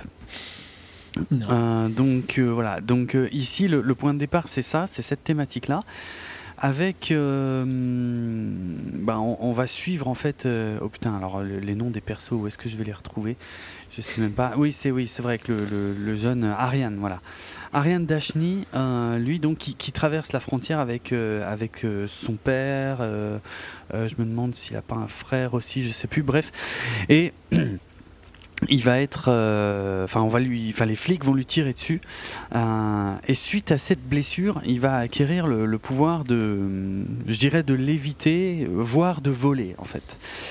Et en fait, on va, par ce biais-là, on va rentrer un peu dans les méandres de ce qui se passe, un peu dans les coulisses de, tous ces trucs-là, puisque voilà, les migrants, bien souvent, se font choper, sont, mis dans des camps, sont en attente, il y en a qui sont malades, et c'est là que va intervenir l'autre personnage principal du film, le, docteur Stern qui, euh, qui lui, bon, c'est un mec, euh, tu vois, c'est ce genre de gars euh, pas très recommandable, qui, qui deal toutes sortes de petites choses, qui est médecin et qui, qui, aide les gens, hein, vraiment, mais si on peut lui, aussi lui filer des bifetons à droite à gauche pour essayer de faire passer des migrants ou des choses comme ça, il dit pas non. Bon, après, en soi, finalement, c'est peut-être pas si grave que ça d'ailleurs. Et. Et, euh, mais voilà, plus un roublard, quoi. Et en fait, les, les deux, je vais pas trop détailler l'histoire, mais globalement, les deux vont, vont, finir par se croiser. Et euh, le docteur Stern va essayer de profiter des pouvoirs de, du jeune Ariane euh, pour, bah, pour se faire du fric, tout simplement.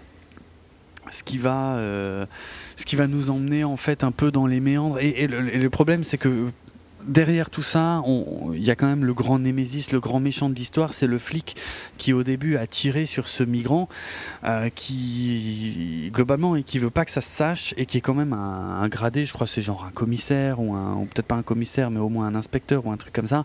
Et donc lui c'est la pourriture absolue dans ce film, c'est celui qui, euh, qui est toujours à, leur recherche et qui essaie de les choper et qui globalement euh, essaye de, de, finir le travail quoi, pour pas que, pas que ça se sache parce que qui, qui va aller chercher à savoir voir ce qui s'est passé avec un migrant. Euh, tout le monde s'en fout, quoi.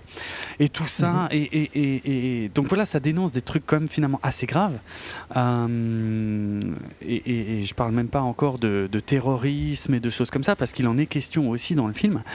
Euh, donc vraiment des thématiques super actuelles sur l'ambiance qu'il y a en Europe en ce moment mais euh, voilà sous le ouais sous, le prisme de, personnages un peu euh, surprenants et, hum, l'histoire du film pour être franc c'est pas ce qu'il y a de plus passionnant la tension marche assez bien hein. la, course poursuite euh, globalement marche assez bien aussi hum, et le, flic pourri, c'est vraiment une horreur absolue. Hein. Euh, donc euh, voilà, tout, ça, ça fonctionne bien.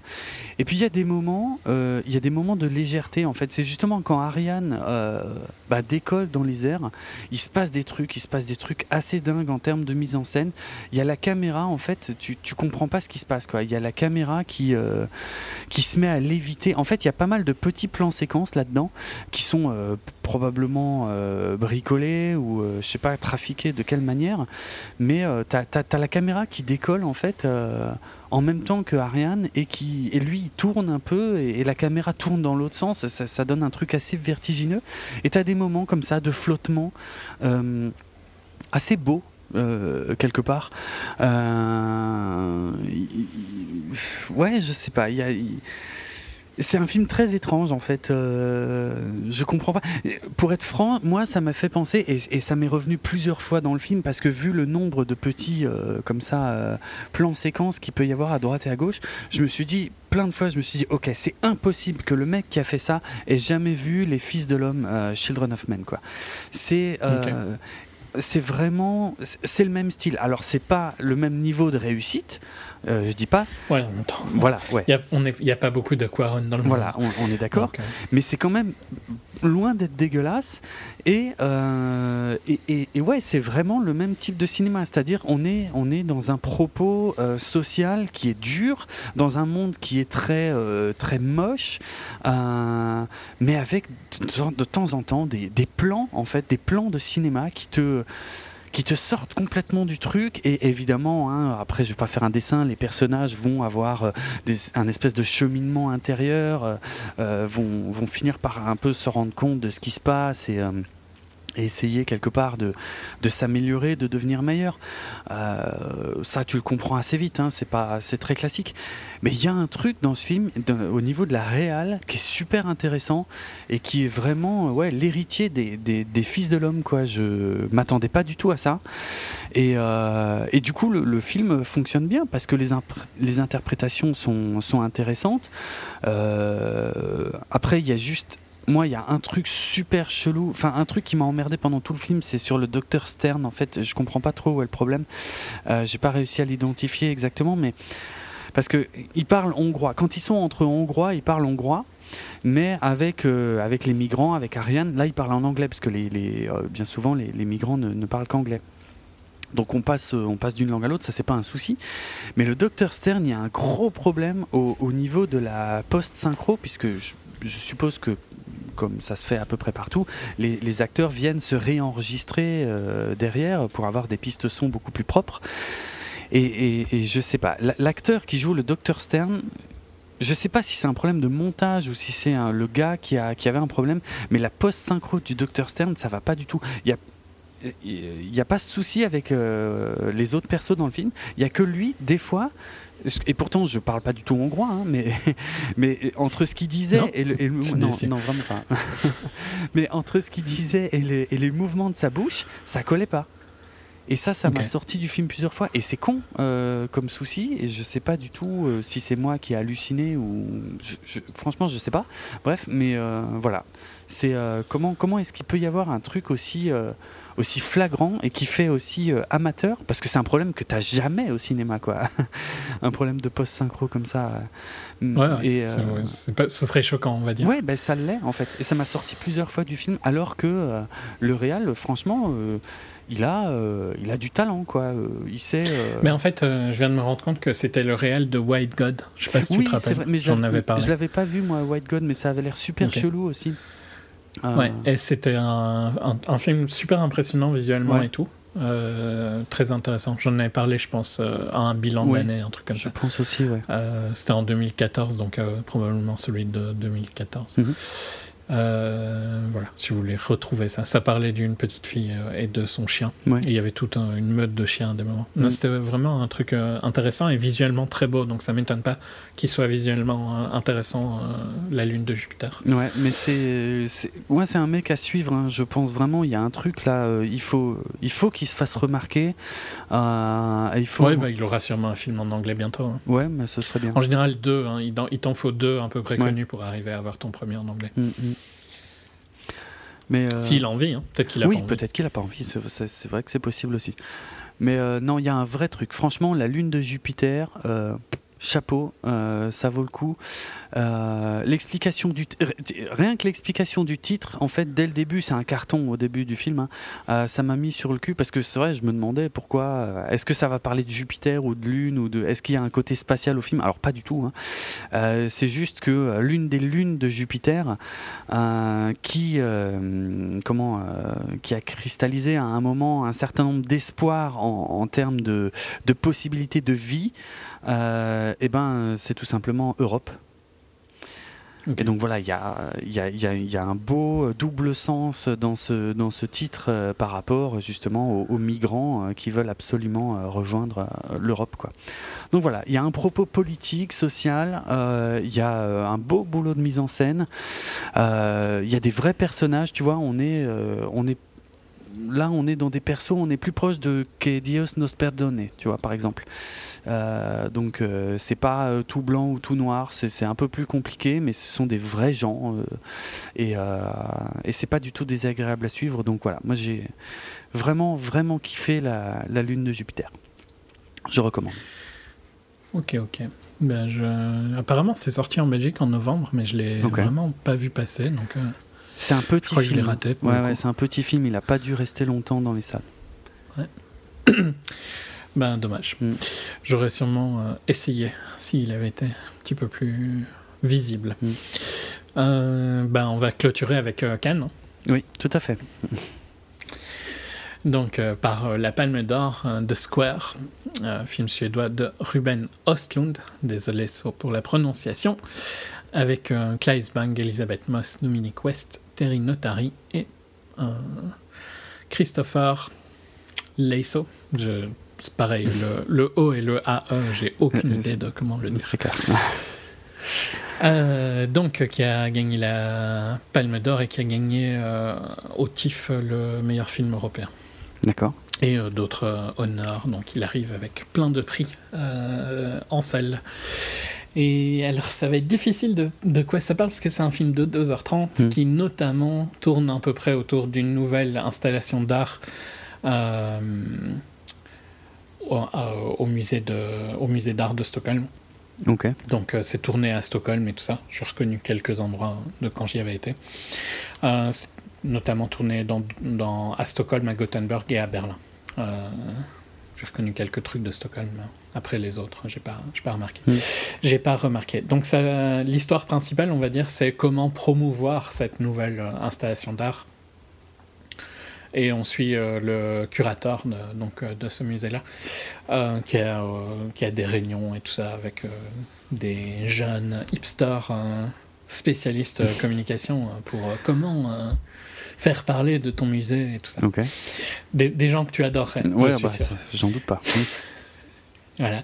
Mais euh, en dehors de cette euh, storyline, on- au tout début du film, donc euh, Christian, le curateur, euh, se fait voler son téléphone et son portefeuille dans une scène assez marrante où une fille euh, crie à l'aide dans la rue Mhm. et personne réagit comme à peu près personne ne réagirait dans le monde. Ouais.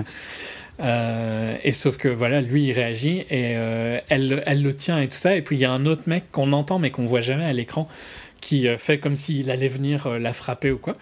Et, et puis au dernier moment, quand il va rentrer dans la frame, il se retourne et puis tout, tout s'arrête.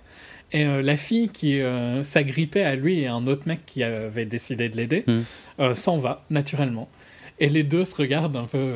Oh, Qu'est-ce qui vient de se passer Tu vois, ils sont morts de rire et tout ça. Et puis ils repartent à leur vie. Et c'est là que Christian se rend compte qu'on lui a volé son téléphone et son portefeuille. D'accord. Et en traquant son téléphone, il voit où, est, euh, où il est. Mhm. Et donc, euh, sous la grande idée de son assistant, euh, il, se dé- il décide de faire une lettre de menace et d'aller la poster dans Oula. toutes les boîtes du building en disant Je sais où vous habitez, rendez-moi mon téléphone à tel endroit Mhm. euh, où euh, il se passera quelque chose, je ne saurais plus dire exactement le contenu de la lettre. Et donc, évidemment, le, bu- le, le téléphone, il se trouve dans un genre de HLM, euh, Ouais. l'équivalent HLM euh, suédois, quoi. Mhm. Et, et tu vois l'assistant et le et donc euh, Christian qui euh, vont, sont en route pour aller euh, mettre- poster leur lettre de menace. Et c'est là où un... Ouais, non, c'est super marrant, tu vois, dans la Tesla, euh, Ah ouais. à faire un peu les gangsters, à écouter Justice, le clash des cultures est excellent. Ok. Et, euh, et puis ils arrivent, et c'est là qu'ils se rendent compte que ben, aucun des deux a vraiment envie de le faire, tu vois. Et donc, euh, ah, mais euh, non, tu veux pas y aller, plutôt, il faut que je garde la voiture, tout ça. tu vois que les deux stressent comme pas possible Mhm. pour aller poster. Au final, un des deux, je ne dis pas volontairement, un des deux finit par se motiver assez à y aller. Alors, grosse surprise suédoise, apparemment, il n'y a pas de boîte aux lettres en bas des buildings comme ici. Ah je bon? suppose qu'en France, c'est pareil. Mhm. Donc, euh, Ouais. j'imaginais le pauvre facteur qui doit se taper tous les étages pour mettre les lettres. Mm. Parce que les, les boîtes aux lettres sont dans les portes. C'est pas Oh la comme ça en France, vache. d'accord Ouais, non, non, je pense. Non, non, non, clairement pas. C'est en bas dans Ouais, le ouais. hall. euh, Bien sûr. Ben non, là, c'est dans toutes les portes. Hmm. Et donc, euh, tu comprends. C'est, super bien géré parce que tu es à fond dans le truc. euh, Tu, tu stresses à chaque lettre qu'il met, tu vois. Il stresse de plus en plus et tout ça. Donc, tous ces points-là du film, je pense que tu pourrais apprécier parce que c'est, plein d'énergie. Mais ça a l'air assez fun en fait, non? Ouais, ouais, c'est non, mais c'est vraiment fun. Et puis après, ben donc, euh, euh, ils rentrent chez eux et tout ça. Il y, a- il y a des. Le, le truc, c'est vachement compliqué de résumer le film parce qu'il se passe plein de trucs, tu vois.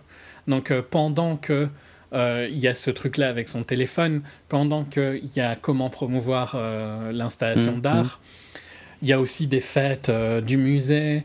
euh, Il y a une fille avec qui il couche. Il y a un moment super what the fuck où il est. euh, il- donc, il a flirté avec une fille à une fête. Mhm. Il rentre chez elle, une journaliste américaine ou quoi. Et euh, il y a un chimpanzé qui traverse la pièce. Et tu regardes le, il regarde le chimpanzé et on regarde le chimpanzé. Et euh, il appelle la fille, et puis la fille vient, elle ferme la porte. Il n'y a plus jamais de mots sur le chimpanzé, tu vois. D'accord. Et c'est super what the fuck. Tu te dis, pourquoi t'as un chimpanzé dans, ta, dans ton appart quoi? Mhm. Donc il y a plein de moments comme ça qui sont difficiles à résumer, euh, mais qui s'imbriquent bien. hein. Ça Ouais. fait pas du tout euh, film à sketch Ça où chaque spécial. scène est bizarre, tu vois. Tout euh, est regroupé par une, on va dire, la vie c'est la vie de Christian, quoi, la, la, l'arc narratif. Mm. Et tout s'encadre, s'embrique bien. Euh, et le lendemain, on va dire, euh, ben, son téléphone est là où il lui où il l'avait demandé. Et donc, euh, il est super surpris et tout ça, sauf que. J'hésite aussi à jusqu'où est, tu vois, dans le film. Donc là, ça, dans les 15 premières minutes. Donc ça, ah, Mais globalement, euh, il va y avoir des conséquences au fait d'avoir mis des lettres euh, à tout le monde, globalement. Parce que si dans le building, il y en a un qui lui avait volé son téléphone, les 200 autres ne l'avaient pas fait. Donc il va y avoir des conséquences sur ça. Il va y avoir des, il y a des scènes super marrantes où quand il couche avec la fille, juste à la fin, euh, elle veut jeter le préservatif et il a une réaction ultra défensive où il dit non non je le ferai moi-même. Et tu comprends Enfin, je sais pas si. Qu'est-ce que tu comprends dans cette situation si tu vois la scène comme ça? Peut-être que ça te marque pas. Non, enfin non, je suis pas sûr, non. je vais pas laisser un blanc comme ça, mais globalement, il a peur qu'elle lui vole sa. Ah ouais, ah oui, d'accord. Oh putain. Et donc il y a une espèce de et genre la fille est choquée, tu vois que il pense qu'elle veut faire oh ça, et donc il y a un espèce de moment un peu. Euh, genre tendu quoi tu vois sur ce moment là mais c'est ils jouent tous bien mm. c'est il y a tout le temps un rythme dans le film donc c'est un film de 2h30 où il n'y a pas une minute où je me suis fait chier il n'y a pas ah une minute où je me suis demandé ah putain c'est long et tout ça il y a plein de petits moments marrants euh. il y a des conneries que j'ai pas envie de dire parce que c'est trop fun, tu vois, quand tu les vois, mais on va dire qu'il y a quelqu'un qui passe un aspirateur près de quelque chose, c'est tu vois le truc venir. Mm. Euh, je te je laisserai découvrir c'est vraiment pas le film que tu penses que c'est quand on te parle de ce film-là. Ben, a priori, oui, tu viens de résumer exactement ce que je suis en train de penser. Parce que moi, quand j'avais entendu que le truc avait eu la palme d'or, je m'étais dit, allez, pour le principe, je vais voir à peu près de quoi il s'agit. Alors, l'histoire, j'en avais aucune idée. Tout ce que je savais, que je me souviens, je crois, j'ai lu que c'était une satire du monde de l'art. Voilà, c'est tout. Il y a une critique quand même un peu du, du côté un peu. Euh, hautain et un peu inutile, tu vois, de ce monde-là. D'accord. Mais et j'ai j'ai vu un extrait que je crois le seul quasiment qui était dispo à cette époque-là, et c'est le mec. Euh, c'est avec le mec qui saute sur les tables. Ouais, le mec torse nu qui, qui imite un singe dans le restaurant. C'est aussi super what the fuck dans, quand ça arrive dans le film. Mais, quand, tu comprends mais moi j'ai vu que ça et je me suis dit bon bah c'est pas pour moi parce que là je vois pas, je comprends pas trop. La scène est presque littéralement dans le film comme elle l'est dans le trailer pour le coup. Mais, euh, et je dis, je dis pas qu'elle a beaucoup plus de sens dans le film, ah hein, mais euh, c'est un petit, une toute petite partie du film, on va dire. Ah c'est pas vraiment important. D'accord. Ouais. Euh, je sais pas, il y a tellement de petites histoires et tout ça, et que le film se suit bien. les persos sont intéressants. Il a, il a une certaine arrogance, mais il joue bien. Mhm. Il y a des blagues sur les Danois, c'est normal pour un film, celui-là. Oui c'est vrai. Euh, le, truc autour de l'installation d'art aussi est bien géré sur comment faire la communication. Il y a bien les, les, les, euh, les, extrêmes sur lesquels le monde moderne irait, tu vois, d'engager une agence de com comme, comme ils font. Donc il y a plein de petits trucs euh, vraiment pas mal. J'ai passé un super bon moment. C'était spécial. Pour le coup, par contre, il y a eu un truc bizarre dans ma séance. Ah. Au début du film, il y a quelqu'un qui s'est levé et qui a gueulé sur des gens derrière. Oh, que moi, j'entendais pas parce que j'étais fort loin devant. Euh, et qui leur a dit que d'arrêter de parler, tu vois. Et c'était marrant parce que je me suis dit, mais c'est quoi ce délire, quoi, de quoi il parle? Parce qu'il a, il a été super bruyant, tu vois. Et pour le coup, à mon avis, il parlait fort. Hmm. Euh, et je me dis toujours, mais qu'est-ce que tu viens parler dans un film suédois de 2h30 C'est quoi, c'est quoi ton, ta logique de penser d'aller voir ce film-là en groupe, tu vois, si tu t'en fous un peu du cinéma C'est vrai, Et ces gens-là, après, je suis quasi sûr que c'est eux, parce que c'était un gros groupe, sont sortis, genre, après une heure et demie. Et euh, je captais pas, parce que à un moment, si tu veux, il y a une partie de leur groupe qui est sortie. Et donc, euh, c'est un petit escalier pour sortir de cette salle-là. Hmm. Euh, et, puis il y a une deuxième partie de leur groupe qui est descendu les escaliers de la salle Euh, et ils essayaient d'ouvrir la porte et les autres bloquaient la porte. et c'était what the fuck. ouais. Et tu te disais, mais putain, vous foutez quoi, tu vois, un bande de crétins. Euh, donc il y a eu juste ce truc-là, mais ça ne m'a pas quand même sorti du film. Je me suis vraiment bien éclaté. C'était marrant, il y avait un bon rythme et tout. Donc j'espère l'avoir vendu comme quelque chose d'autre que juste le film ultra euh, hipster, indé, artistique euh, qu'on peut euh, imaginer ben, quand on parle d'un film sur l'art suédois. Quoi. Clairement. Donc ouais, ça, vraiment, j'ai trouvé ça sympa. J'espère que vous ne me détesterez pas si vous passez un moment. ouais. Non mais moi tu m'as donné envie de le voir à mort là. Je suis dégoûté de pas l'avoir vu quoi. Ça a l'air, ça a l'air cool. Mais Ouais, non, c'était vraiment fun. Et, franchement, les 2h30 passent super bien. Putain. Il y a plein de petits trucs qui se mélangent. Euh, il y a aussi une critique sur la société, il y a une critique sur, euh, sur les, on va dire, les classes sociales et tout, des trucs comme ça. Donc, c'est pas non plus que de la surface, tu vois. Mhm. Il y a une critique sur l'art. Enfin, il y a plein de petits trucs mis, mais c'est jamais. Euh, du prosélytisme super lourd, quoi. C'est toujours bien géré, c'est saupoudré et tu suis euh, l'histoire au fur et à mesure. Donc, euh, j'ai été très agréablement surpris du truc. Euh, ok. Voilà pour The Square. The Square. Ça s'appelle d'or. Ouais, je... j'espère pouvoir rattraper ça rapidement, vraiment. Peut-être que tu vas détester, tu vas te dire mais de quoi il parlait? Peut-être, ouais, bah, j'espère pas, parce que là... Euh, j'espère pas non plus. Parce que sinon j'ai quand même vendu un truc à mort à des auditeurs qui vont peut-être se dire putain mais qu'est-ce qui, de quoi il me parlait, c'était pas le même film mm, ou quoi mm. J'ai un peu peur. Moi j'ai vraiment passé un super bon moment. Euh, et j'ai vraiment pas trouvé que c'était un film difficile, tu vois, comme je peux comprendre certains trucs qu'on a déjà mm.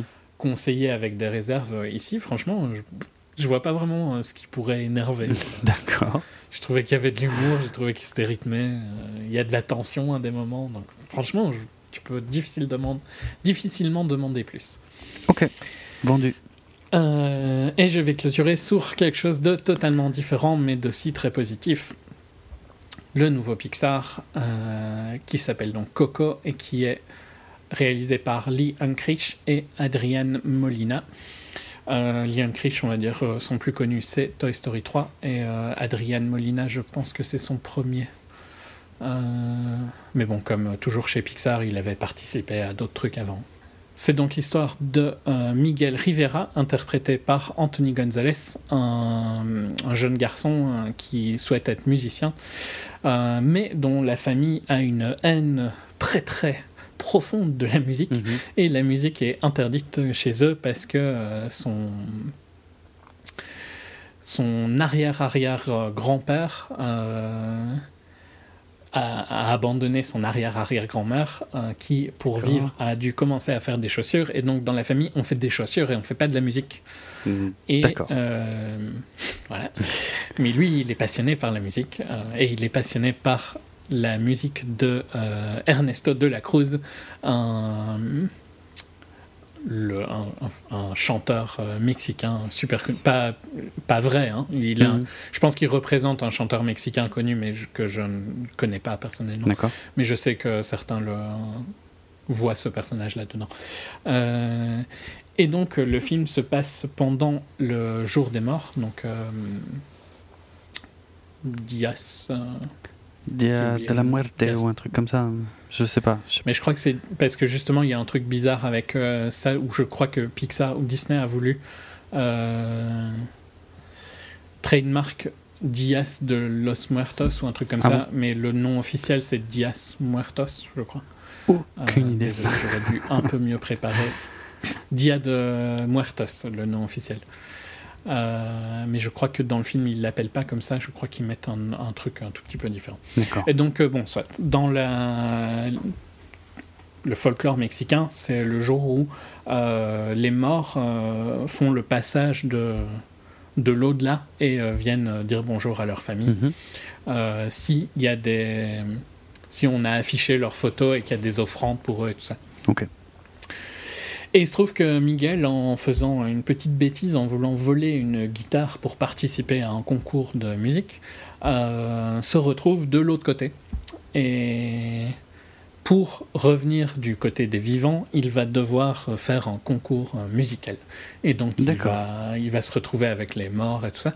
Et il va essayer de, de parler à qui il pense être son grand-père hmm. pour avoir le, sa je ne sais plus comment on dit, en, je ne trouve plus le mot, mais pour avoir son.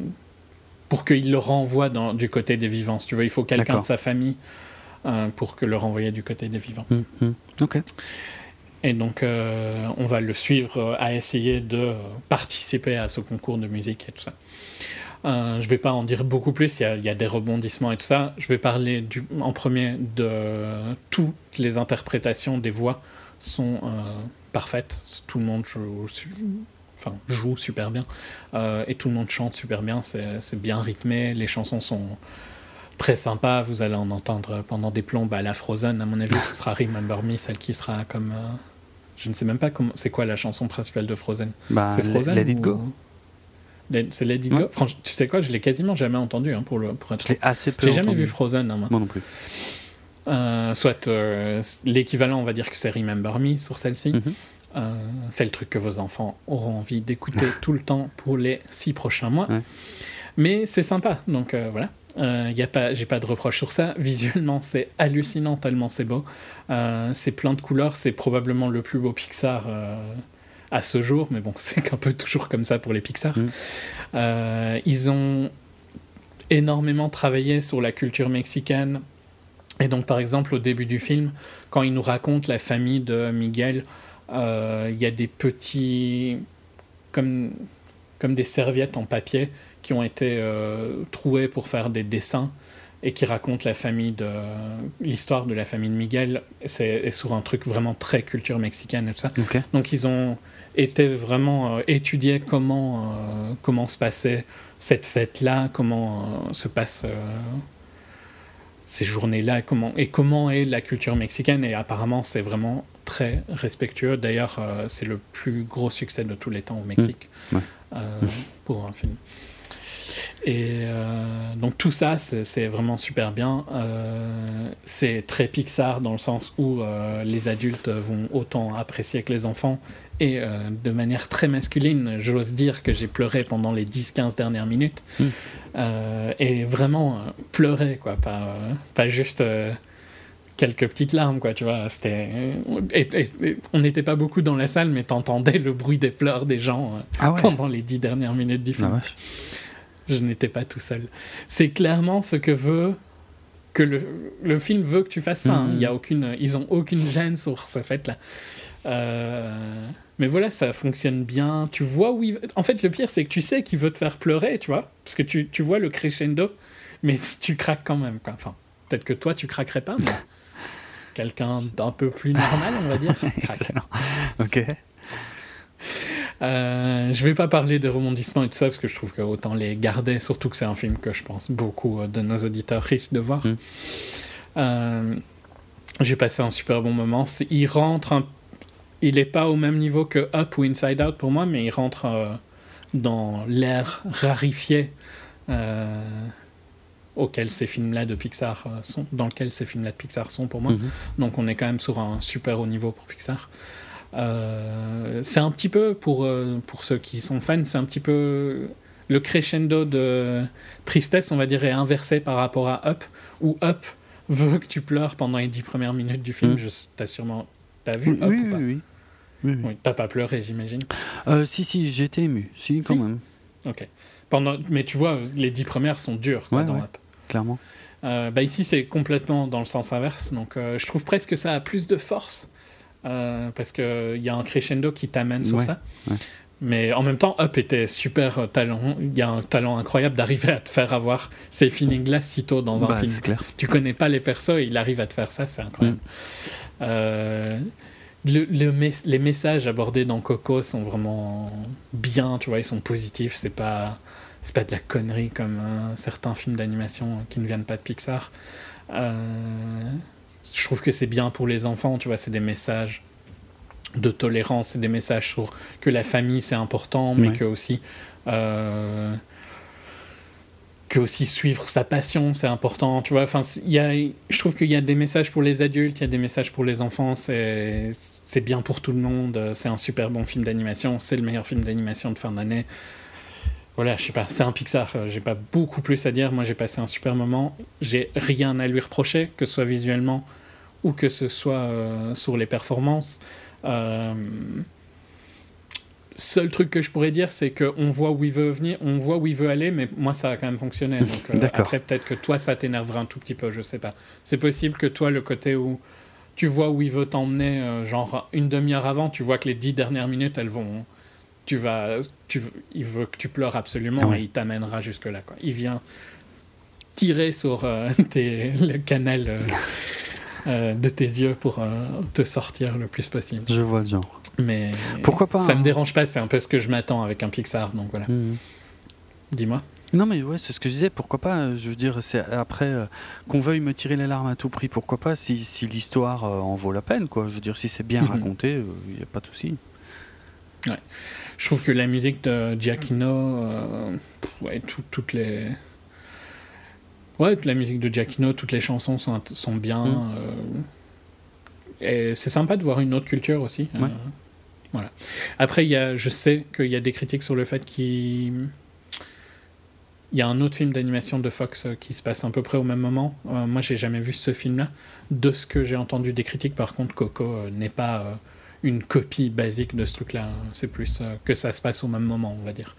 Mais ça vaut la peine de voir Coco, même si on est fan de ça. Visuellement, ouais, tu fais référence à la légende de Manolo, alias euh, The Book of Life, un film d'animation Fox. Effectivement, quand tu regardes les deux bandes annonces côte à côte, euh, visuellement, c'est super proche, mais parce que c'est le même folklore et c'est la même euh, fête des morts, mhm. quoi, en fait. Donc, ouais, ça reprend vraiment. Enfin, ça a l'air super proche, mais bon, a priori. Ça raconte pas du tout la même chose. De, des gens qui ont vu les deux, apparemment, c'est pas une copie. D'accord basique et ça vaut la peine de voir.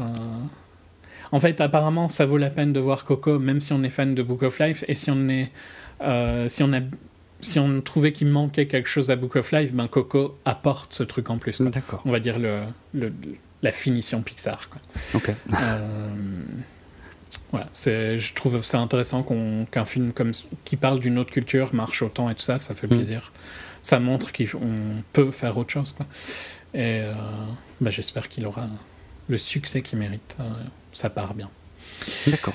Je sais pas si je veux rajouter. Ah oui, euh, moi j'ai je sais qu'il y a eu un truc avec Frozen. Je sais pas si tu as vu un peu, mais Disney. Disney, a retiré Frozen. Il y avait un short de 20 minutes sur Olaf oui, il de paraît, Frozen. Ouais.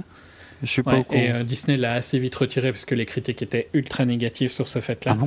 Ah le film est pas super long, il fait 109 minutes, mais disons qu'avec le short de 20 minutes, euh, ça devenait un peu long. Et donc pour le coup, il n'y a pas de short dans les versions européennes de Coco. D'accord. Euh, vu qu'on n'a plus euh, celui de Frozen. et aux US, il a été retiré après une semaine. Ah ouais, d'accord. Donc il n'y a pas genre il a pas le short habituel qu'on peut s'attendre à un Pixar. Ok.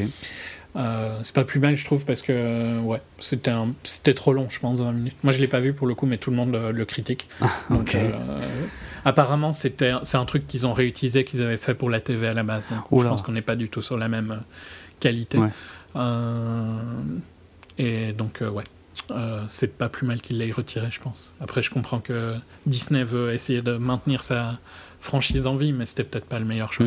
20 hmm. minutes euh, en ouverture C'est trop long pour un gosse. Je pense que c'est trop long, ouais, ouais. Pour un gosse, hein, surtout. oui, voilà, ouais, clairement. clairement. Euh, donc euh, voilà. Très très bien. Je vous conseille Coco. Ok. Et ce sera tout, je pense, pour aujourd'hui. Tout à fait. Eh bien, si autre chose ou je peux. Ah non, tu peux, faire tu peux y aller. Ok. c'est assez bizarre d'enchaîner les. Oui. Euh, J'imagine. Si vous voulez écouter nos autres épisodes de 24 FPS, vous pouvez les retrouver sur notre site www.bipod.be, sur notre hébergeur audio djpod.com slash 24 FPS, sur euh, vos programmes de téléchargement de podcasts favoris, ainsi qu'Apple Podcasts, etc. Euh, vous pouvez nous laisser des commentaires et des notes à tous ces endroits-là. notamment sur Apple Podcast. Euh, si vous voulez nous contacter directement, vous pouvez. Non, si vous voulez contacter le podcast, vous pouvez le faire sur les réseaux sociaux, la page Facebook 24fps podcast et sur Twitter 24fps podcast. Si vous voulez me dire à quel point vous avez adoré slash détesté The Square, sur Twitter c'est atrates r h t z Et moi c'est at Dravenardrock, euh, D-R-A-V-E-N-A-R-D-R-O-K. Et puis, euh, bah voilà, euh, qu'est-ce qu'on a en plus? Là, musicalement, on avait. Euh, ah, c'est spécial musicalement. Hein. Ouais, ouais, ouais. C'est mon choix hein, pour le coup, donc vous pouvez me blâmer aussi si vous voulez. C'est vrai, voilà, oui, n'hésitez pas. en ouverture, on avait la musique du trailer de donc Beautiful Day, You Were Never Really Here. Euh, qu'est-ce que c'est? C'est un. Je sais pas qui sont ces gens. Donc, Melkeveien, c'est un nom de groupe ou un nom de gens, ça? Je sais pas. bref, voilà. je sais pas. ok. Euh, et puis euh, bah, là, on va conclure avec un, un, extrait donc de, de la bande originale de Coco, le titre Um Poco Loco. voilà, sur lequel je peux pas non plus m'exprimer puisque, comme vous l'aurez compris, je ne l'ai pas vu. Et petit conseil, ne lisez pas la page wiki de Coco parce qu'il y a un spoiler dedans. D'accord. Ok, ouais, c'est bon à savoir. Sur le cast en, particulier. D'accord. Euh, donc, ben voilà. Euh, donc, euh, voilà, on annonce qu'on fait pas d'épisode Star Wars et qu'on le met dans le bilan de la Non, arrête. Non, non, on va se faire lyncher si on fait ça. Non, non, il y aura un épisode Star Wars euh, dans pas très longtemps. bon, c'est gentil quand même de nous laisser un tout petit peu le temps de digérer le film. mais voilà, il n'y a pas de. Cette fois, j'ai pas le roman à lire. J'aurais pas, j'aurais pas la chance de pouvoir De toute façon, c'était principalement parce que j'étais pas là hein, l'année dernière. Oui, oui, oui, c'est vrai que tu te, tu te défends avec le roman, mais tu peux tout blâmer sans main, si tu veux. Ok, bon, c'était de sa faute, entièrement. non, mais en plus, c'est vrai, l'année dernière, ça avait pris un temps fou, on avait fait ça en janvier et tout. Non, non, là, ça ira mhm. plus vite, euh, clairement. Euh, j'expliquerai tout ça, et puis voilà, il n'y a plus que quelques jours à patienter pour découvrir si on a détesté les derniers Jedi ou si on a juste pas aimé. c'est horrible comme dis non, c'est. Enfin, j'en sais rien. J'ai pas encore tout à fait. Euh, Vas-tu aller le revoir? Oui, oui, oui, clairement. Je vais aller le revoir et il y a des choses que j'ai aimées, mais c'est compliqué. Vraiment, c'est ça va être compliqué et je pense que c'est un épisode où tu vas tu vas t'ennuyer parce que je risque de débattre avec moi-même en fait sur l'intérêt euh, de ce qui se passe euh, dans la saga Star Wars. Euh, je sais pas, on verra. J'espère que ce sera pas si pénible que ça. Ça ne dérange pas les auditeurs de t'entendre tout seul de toute façon, sinon ils n'auraient pas écouté les épisodes Star Wars. C'est pas faux. Donc c'est la norme pour un épisode Star Wars. On va laisser la norme vivre. Ok. Bon voilà, bah, bref, tout ça c'est dans pas longtemps. En tout cas, en attendant, euh, on vous laisse. Là, on a plein, vous avez fait plein de recommandations sur des trucs qui sont parfois encore à l'affiche. Euh, donc voilà, à très bientôt. Ciao tout le monde. Salut.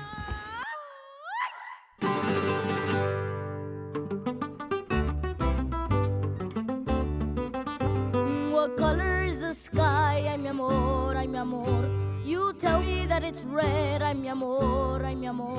Where should I put my shoes? I'm mi amor, I'm mi amor. You say put them on your head, I'm mi amor, I'm mi amor. You make me un poco loco, un poquitito loco. The way you keep me guessing, I'm nodding and I'm yesing. I'll count it as a blessing that I'm only un poco loco.